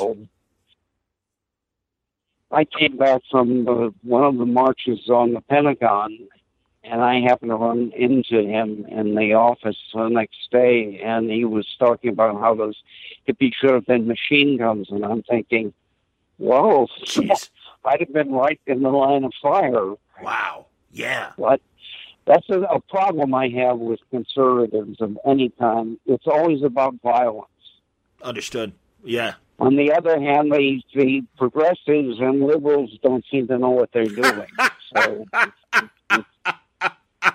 I share your frustration and do understand. And frankly, we did talk about 12 years ago in our first conversation about how you changed the question. You but you did put it in the book that he had his near death experience and came out of it a changed man. And I can also did you ever have an, an opportunity to see him after you you started your run and did you ever exchange words and and, you know what you were doing with the character? no, I, I, he was not a sociable man. He Sure. pretty much stuck to well. My dominant emotion about him, I guess, is pity because he seemed to be so lonely and so isolated. He had his little cramped studio on Eighth Avenue, and I think he lived mostly in a hotel. Wow. uh, and was vehement about the Ayn Rand Yeah. stuff. Yeah. Mr. A, Yes. there is no gray. There's only black and Yes. white. Uh, those people remind me of, of evangelical Christians. I'm right. There's no point in arguing this. I'm right, and you should die if you don't agree with me. Wow. Yeah. Yeah. Jeez. And how about Har- Harlan Ellison? And another another pointy man, but man, I loved his stories and and also, you know, as passionate as he was about his points of view, you could never, you know, he was never not entertaining at, at the very least. He was a miraculously good speaker. I once saw him hold an audience of 3,000 people from midnight till 3 a.m. while a, re- a uh, projector got fixed at a convention. the movie to be shown was The Boy and His Dog. Yeah, I've wondered about Harlan. I saw him in Atlanta about five years ago and he gave me the Julie Schwartz Lifetime Achievement Award. It was very kind of cool to get that from Carl. And uh, I hadn't spoken to him for 10 years, and I didn't know what the problem was, as any, if any, but he, he ran across the stage when they read out my name as the winner of this award and told the audience, I, ha- I haven't seen Denny talk to Denny in 10 years. And I'm thinking, yeah, it's because you, you disappeared. But uh, he, he hugged me, and uh, the next day he went out of his way to make sure that I got the seat next to his on the panel about Julie that we did. And uh, I guess we're, we're, we were pretty close friends at one point. Um, when I needed work, he got it for me. Get out here in 48 hours, you can probably write a TV show. And I, I got out there in 48 hours and wrote the show. Wow. Uh, he's a man who I think his not inconsiderable talent as a writer was compromised by his great talent as a stand-up comedian because he could get instant gratification that way. Writing is a slow process, as I'm sure you know, and you have there's a part of you that has to want to close that door behind you for 20 to 30 hours a week. Uh, the last writing I know that Harlan did was in public in a Fifth Avenue bookstore window. Yes. Go on. Yes. And uh, he did something similar in Los Angeles. Well, that's that's okay. I'm, I really try hard not to be judgmental anymore. One of my great faults, but that's kind of showing off more than writing. And if you need that kind of stimulation, you have a problem you have to look at. Not not pretend that's not there. Very interesting. Yeah. Yeah. Now. So he he until age about age thirty five he was um super talent. Also a very good guy to get along with. He was a very good guy to hang out with. Very generous to me in that uh, when I went out to write that CBS show, he had a secret room in his house that you got to by knowing which books on a bookshelf to move. and then it opened, and that, that was my bedroom for the time it took me to do that CBS show. That's show. hilarious. A secret panel uh, led to your bedroom at Harlan's house. I, I've heard about that secret panel in that room. That's that's amazing. Denny, I didn't know you wrote uh, television, and, and can you can you tell us some of the shows you wrote for? Well, that one was uh, Logan's Run. Oh, yes. it never got broadcast Oh. because the show got canceled. I wrote ish, uh, episode 13. Okay. Uh, they, the show got canceled after about 10 episodes. Yeah, I remember as so- a kid watching watching the television version of Logan's Run. Sure. But I got suddenly had a a summer wide hole in my schedule. I had nothing to write. I had no work to do. So I called Harlan, and I just quoted him a little while ago. If you can get out here in 48 hours, it's it's not too late to get a job. So he left me his car, and one Sunday morning or one weekday morning, I went to a movie studio and I talked to the woman who was had been the story editor on Star Trek and the producer, and I walked out of there with an assignment. And all due to Harlan's generosity. Wow. Was that DC Fontana? Yeah. Okay. Yeah. Yeah. I, again, I you know. The backstory on that is that when I was kind of a hippie in St. Louis, I, I and two young women and a friend of mine who was in law school at the time rented a house, and you know went went chipped in on the necessary things. And we were, if, if there was such a thing as a hippie in St. Louis at the time, we were probably it and this guy named Mike Ayler passed through town. He was a wandering intellectual, and he, when we were talking about books with him, he said, "Well, listen, you want to know a writer, Harlan Ellison. He he he lays the truth on you so that you can't stand it." And here's Mike Ayler talking about this guy we never heard of. So we got in my brother's car and we went to the airport because I knew their bookstore would be open, and Harlan had a book out, and we all got it. So I knew who he was before I got to New York. Interesting. And one of the first parties we went to, uh, Annie, my wife, was was and I guess is quite beautiful. And so we were at a party, and Harlan hit on her, and she said, "No, I'm I'm I'm married." And he said, "Well, that's all right. Let's let's get out of here." And she said, "No, my Denny O'Neil is my husband." Well, I had, had exchanged letters with Harlan at that point. He said, "Oh, okay. Well, introduce me to Denny." And, you know, uh, we kind of stayed in touch after that. That's amazing. That's fantastic. Jesus. Um, too much, man. I worry about him a little bit because I haven't heard anything about him for about five years. And Harlan was a guy that you, if he was in town, you knew it. I understand. Yeah. The young woman I'm having a phone conversation with tomorrow was gonna, I was gonna meet Harlan for dinner, and a bunch of other people were coming, and I was hanging around with Carol so I said, why don't you come to dinner? So New York City was in the middle of a blizzard, and I was an hour late getting to the apartment that Harlan was in. So for that hour, Carol had uh, Harlan had nothing to do at all but let Carol have both barrels of the charm. By the time I got her, this the, this educated, intellectual funny woman was totally in his pocket.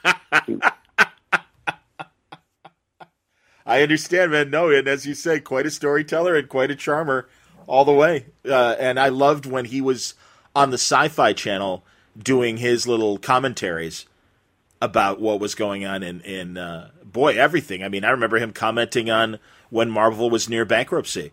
And he was really just devastated by it and like you know, we're not going to. You know, Marvel might end up, you know, who knows? DC might end up getting these characters, and his speculation of what might happen at that point in the in the late '90s. It was uh, it was always interesting to hear his point well, of view. Yeah, comic books were a gift to him, I think, because it gave him a, a venue. Uh, I don't know why he didn't stick closer to science fiction because they loved him too, but. Um, uh, he became part of the comic book world, and for years, DC sent him, as they did me, everything they published. They stopped doing that a couple of years ago. Yes. But uh, his house was amazing. If you could just get a, an hour in Ellison's joint, uh, there was a lot of corners, and around every corner was something you didn't expect to see. That's amazing. That's great a poster or a movie prop or something. And he had, of course, thousands of books and a very extensive comic book collection and a secret panel. Absolutely, man. Too much. Last time we spoke, you said you were working on a current Batman project. Uh, and uh, I and and by the way, if if this is something you don't want to uh, tease, we can I, I I'll stop and we can edit this. But I was curious, and I assume they're going to release it next year for the 80th anniversary of Batman. Yeah, well, there's a lot of stuff coming up. The thousandth issue of Detective, and uh, Batman shortly thereafter. Yeah, no, I don't mind talking about what I did. I wrote a sequel to There Is No Hope in Crime Alley, uh, but because the the business has loosened up a lot, I got a chance to really write the story you might want to write. Batman is a jerk in this, and without Leslie, he would have done something he could never have forgiven himself for. All in the the the cause of violence on the side of uh, righteousness. So the kid who edited it said the the little speech I gave Leslie about you think you're you're fighting you're you're working against violence you're actually promoting it because you can't solve a problem without hurting someone. Uh, those are things I might have put in the first story, and I didn't think I'd get away with them then. But uh, I did now. I'm very happy with them. It's probably happier with that and the Christmas story than any comic book work I've done in years. We should also say something about my poor forlorn novel. Yes, of course. It's out there, I'm told. I have not as yet signed an autograph, but I have not ventured very far from this house. I'm debating whether or not to give a copy to Carol tomorrow. I don't give away my stuff. But the, there were two kids who came to the front door, and they knew my address, and they just called to say hello to me because they were comics fans. Just out of nowhere, yeah. So I gave them, I gave them a copy of. Uh, so I we should we should say that this is a novel that is about thirty percent autobiographical and is largely about comic books changed from a backwater, disreputable uh, trash genre to something that is taught in most of the major universities in the country. And you can get it from Amazon. Of course, you can get anything from Amazon. but uh, I didn't take any ads out, and I, everybody told me, including Chuck Dixon, who's had a lot of success doing Amazon publishing, that you have to you have to promote it. Well, well, it's called it's called the the Perils of Captain Mighty and the Redemption of Danny the Kid. I've got I've got my I've got it on my uh, my tablet. Uh, you and Larry were kind to uh, send me the PDF of it, and uh, no, it's it's it's great, Denny. And again, we we we spoke about it a, uh, a few months ago, but I'm glad to uh, mention it again, and also the fact that, as you say, you're going to have a handful of copies when you go to Terrificon next month in in Connecticut. So uh, a few people will be able to get it there, but it's on Amazon, and you can you can pick it up as well digitally. Um, and yeah, I, I it's it's an incredible story, and it's a very personal story, and uh, and I am uh, you know again as you said earlier, uh, it maybe went in a direction you weren't planning on going into, but I think uh, it it only makes you a much more interesting person to learn a lot of your backstory in the in this book. Well, thank you, John. That that's very nice of you. I should uh, I should go relate to to the nice lady who's here to make sure I don't fall over and die. I will let you go, and I, yes. Uh, so I will talk to you again. Truly, I appreciate it, Denny, and I'm really looking forward to seeing you next month. And I will let you and Larry know when I put this out. But thank you very much for your time. I really, really appreciate it. You bet.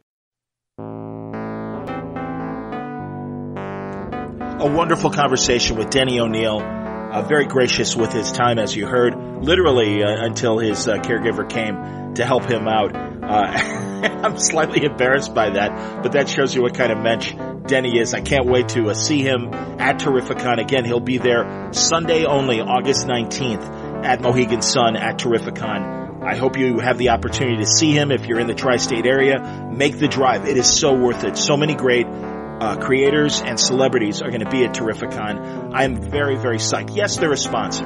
Yes, I'm doing panels at Terrificon, but I am telling you, one of the reasons why I was really excited to get involved with Mitch's show is because of the incredible lineup that he has. And it's certified by my buddies Art and Franco. And I know if uh, they're dealing with uh, the wonderful people at Terrificon, I know they're all good people. So very, very psyched. Less than two weeks away. I hope you'll be able to join me at Terrificon. I'll get into panels on the next episode of Word Balloon, but I can tell you right now, we're going to have a Robin panel on Sunday with Denny and Mike Barr and Pete Tomasi, so many interesting people that have had a chance to write the Robin character. And you consider the evolution of the character, not just Dick Grayson, but Jason Todd, Dick becoming Nightwing, Damian now part of the picture. So it's going to be a very interesting conversation, and I really look forward to doing it live and then presenting it here on Word Balloon. Thanks again, League of Word Balloon listeners, for your support via Patreon. Again, if you'd like to subscribe to Word Balloon, if you like what you hear, think of Word Balloon as your audio only convention panel that never ends. And it actually goes longer than the 45 minutes we're usually allotted. So we get into some really interesting discussion and conversation about current and comic book history with our wonderful creators that we get to have here on Word Balloon. In the days ahead, can I, can I brag? Why not? Paul Kupperberg is coming up. Another great DC writer talking about uh, working in the Bronze Age and well into the 90s. Excellent stories. Man, we get into Vigilante, uh, one of the superheroes that, man, I don't know if this story could happen uh, in today's world. And we talk about it. Uh, if you'll remember, Adrian Chase, a true vigilante, much like the Punisher, who wasn't afraid of killing, really had nowhere to go, and finally they killed him. Suicide. Not just killed him by a policeman or a stray bullet or something like that Vigilante killed himself in the pages of DC. Could they do that story today? I don't think so. Paul talks about that. We talk about his Superman run and a lot of other interesting stuff that I'm sure you're going to enjoy. His website is incredible, paulkupperberg.com. Joelle Jones coming up in the days ahead.